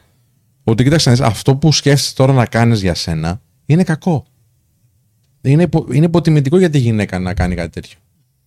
Δηλαδή, όλος αυτός ο αγώνας που έγινε από τα παραδοσιακά παύλα υγιή φεμινιστικά κινήματα, να έχεις την ε, την, την ελευθερία να κάνεις αυτό που θες. Τώρα, απ' την άλλη μεριά δεν μπορείς. Δηλαδή, δεν μπορείς να κάτσεις να πεις εγώ θέλω να αφοσιωθώ στο παιδί μου και στον άντρα μου. Όχι, γιατί θα βγει κάποιος ή κάποια και θα σου πει γιατί? Ότι ναι, ότι μήπως μειώνεις τον εαυτό σου. Ε, λες και είπαμε ποτέ ότι είναι κακό να δουλεύουν οι γυναίκες, ναι, ας πούμε. Θες να δουλέψεις, δούλεψε. Θες να αφοσιωθείς στην οικογένειά σου, αφοσιώσου. Ναι, και αυτό δουλειά είναι. Προφανώς παίζει ρόλο και το οικονομικό. Θα χρειαστεί δηλαδή ένας μισθός, αν αποφασίζεις να μείνεις σπίτι, να συντηρεί τρία άτομα, μια οικογένεια. Και μπορεί, ας πούμε, στη σύγχρονη κοινωνία πια αυτό να μην είναι τόσο εύκολο, γι' αυτό και οι γυναίκες να χρειάζονται να δουλεύουν και εκείνες. Παιδιά. Μα και να μην βαριούνται, ναι, στο σπίτι, ρε φίλε, επίσης. Ε, ναι, να, να μην λιώνουν και να μην είναι, ναι, στην κουζίνα όλη μέρα. Ναι, ε, μα δεν υπάρχει λόγος. Ναι, δεν θέλουμε, δεν θέλουμε, πώς να το πω, καθαρίστριες. Παιδιά, για όνομα του Θεού, ένας άντρας δεν θέλει μια γυναίκα να ασχολείται και μαζί του, αντί για να ασχολείται μόνο με το σπίτι. Δηλαδή, μην τρελαθούμε. Αλλά χρειάζεται να δούμε τι γίνεται. Έτσι. Βασικά, είναι, δεν ζούμε στο φεγγάρι. Είναι υπέροχο αν έχεις την πολυτέλεια να το κάνεις αυτό, να το κάνεις. Αν δηλαδή τα, τα οικονομικά υπαρκούν από το μισθό του άντρα σου και μπορείς να το κάνεις και θες, τέλεια. Ναι. Στατιστικά όμως, μια γυναίκα όταν είναι πολύ πιο κοντά στο παιδί της και αφιερώνει περισσότερο χρόνο στο παιδί της, είναι ότι καλύτερο. Αυτό, δεν θέλουμε το παιδί μας να μεγαλώσει με το οικογενειακό μας περιβάλλον. Ναι. Ποιον θέλουμε, με, με ξένο οικογενειακό περιβάλλον θέλουμε να μεγαλώσουμε. Ναι, με τις επιρροές κάποιου άλλου. Μα και εμένα οι γονείς μου δουλεύαν το πρωί μέχρι το βράδυ. Το πρωί μέχρι το βράδυ. Με τη γιαγιά μου μεγάλωσα. Δηλαδή, ναι, δηλαδή, μην νομίζετε, ας πούμε, ότι και εμείς μεγαλώσαμε κάτω από ιδανικές συνθήκες που είχαμε και τη μάνα μας και έξτρα νταντά για να μας φροντίζουν. Και εγώ με τη γιαγιά μεγάλωσα. Στη θεία μου, στη γιαγιά μου ήμουνα, γιατί δουλεύαν οι άνθρωποι. Ναι, έχει να κάνει τώρα εδώ, λέει η Ροζαλία. Πολύ σωστά επίσης. Που παιδιά, αυτό λέμε, έχετε επιλογή να κάνετε ό,τι γουστάρετε. Αυτό λέμε, κορίτσια. Και εντάξει, τώρα εσείς εδώ που είστε, ε, βλέπετε και αυτά που λέμε με μια έτσι συμπάθεια. Ναι, μπορείς όντως να αφοσιωθείς. Υπάρχει περίπτωση, αν κάτι δεν πάει καλά στο γάμο, να νιώσεις μια ανασφάλεια εκείνη τη στιγμή. Ότι κοίταξε να δεις, εγώ τώρα δεν έχω, έχω αφήσει την καριέρα μου για να αφοσιωθώ στο παιδί.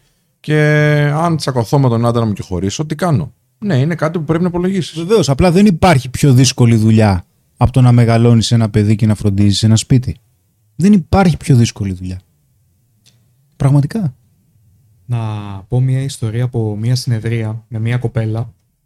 Δεν θα πω όνομα, εννοείται. Που είχε. Ναι, καλά, πολύ περιληπτικά, ναι, την ιστορία. Πολύ περιληπτικά. Πολύ, περιληπτικά. Πολύ, πολύ, πολύ περιληπτικά. Που είχε επικοινωνήσει για τα επαγγελματικά της. Ωραία. Και αφού συζητάμε για τα επαγγελματικά της, της λέω: οκ, okay, στα προσωπικά σου πώς είσαι? Και βάζει τα κλάματα. Ωραία. Αυτό δηλαδή.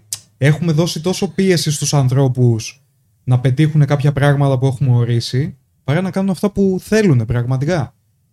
Και πιέζουν τώρα και οι γυναίκες, πολλούς θα το λες, και οι άντρες το ίδιο. Ο άντρας πρέπει να είναι τώρα λίγο διαφορετικός από ότι κάτι το ένστικτό του λέει. Η γυναίκα πρέπει να είναι διαφορετική από ό,τι του λέει το ένστικτό της. Γιατί, γιατί υπάρχει μια ισχνή, ξαναλέω, μειοψηφία που λέει πρέπει να ζούμε λίγο διαφορετικά, ρε παιδιά. Ε, ξέρεις τι, μήπως έχουμε πάρει πάρα πολύ στραβά όλο αυτό το κομμάτι του να έχουμε όλοι, ξέρω, ελευθερίες κτλ. Ναι, φυσικά να έχουμε ελευθερίες. Φυσικά να έχουμε ελευθερίες. Και τώρα εδώ, ε, για τη Σάσα που λέει, ξέρω, για την Ήρα, ότι αν είναι συνειδητό και έχεις την πολυτέλεια, μπορείς να είσαι και φεμινίστρια. Φυσικά μπορείς να είσαι τα πάντα. Δεν διαφωνεί κανένας.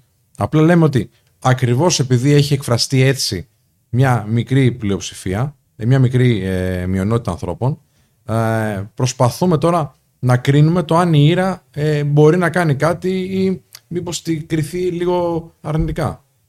Το θεωρώ πάρα, πάρα πολύ κακό. Τώρα το γράφει το κορίτσι. Συγγνώμη. Το γράφει το κορίτσι, να πούμε άποψη, γιατί νιώθει άσχημα γι' αυτό. Νιώθει άσχημα ότι μπορεί κάποια στιγμή να γνωρίσω έναν άντρα, να με εμπνεύσει, να έχει και την οικονομική δυνατότητα και να μείνω μαζί του και να μεγαλώσω το παιδί μας. Είναι, είναι, θεωρείται πολύ κακό. Που το κάνουν οι μητέρες μας και οι γιαγιάδες μας αυτό. Ξαφνικά, ας πούμε, το είκοσι είκοσι τρία έγινε κακό. Όσοι γονείς κάνουν παιδιά, αλλά εργάζονται όλη μέρα για αυτά και δεν έχουν χρόνο να αφιερώσουν καθόλου, τι γνώμη έχετε? Γι' αυτό. Πάντα έχουν χρόνο. Πάντα έχουν χρόνο. Ο πατέρας μου γυρνούσε κάθε βράδυ σπίτι εννιά η ώρα. Δεν ένιωσα ποτέ ότι δεν έχω πατέρα.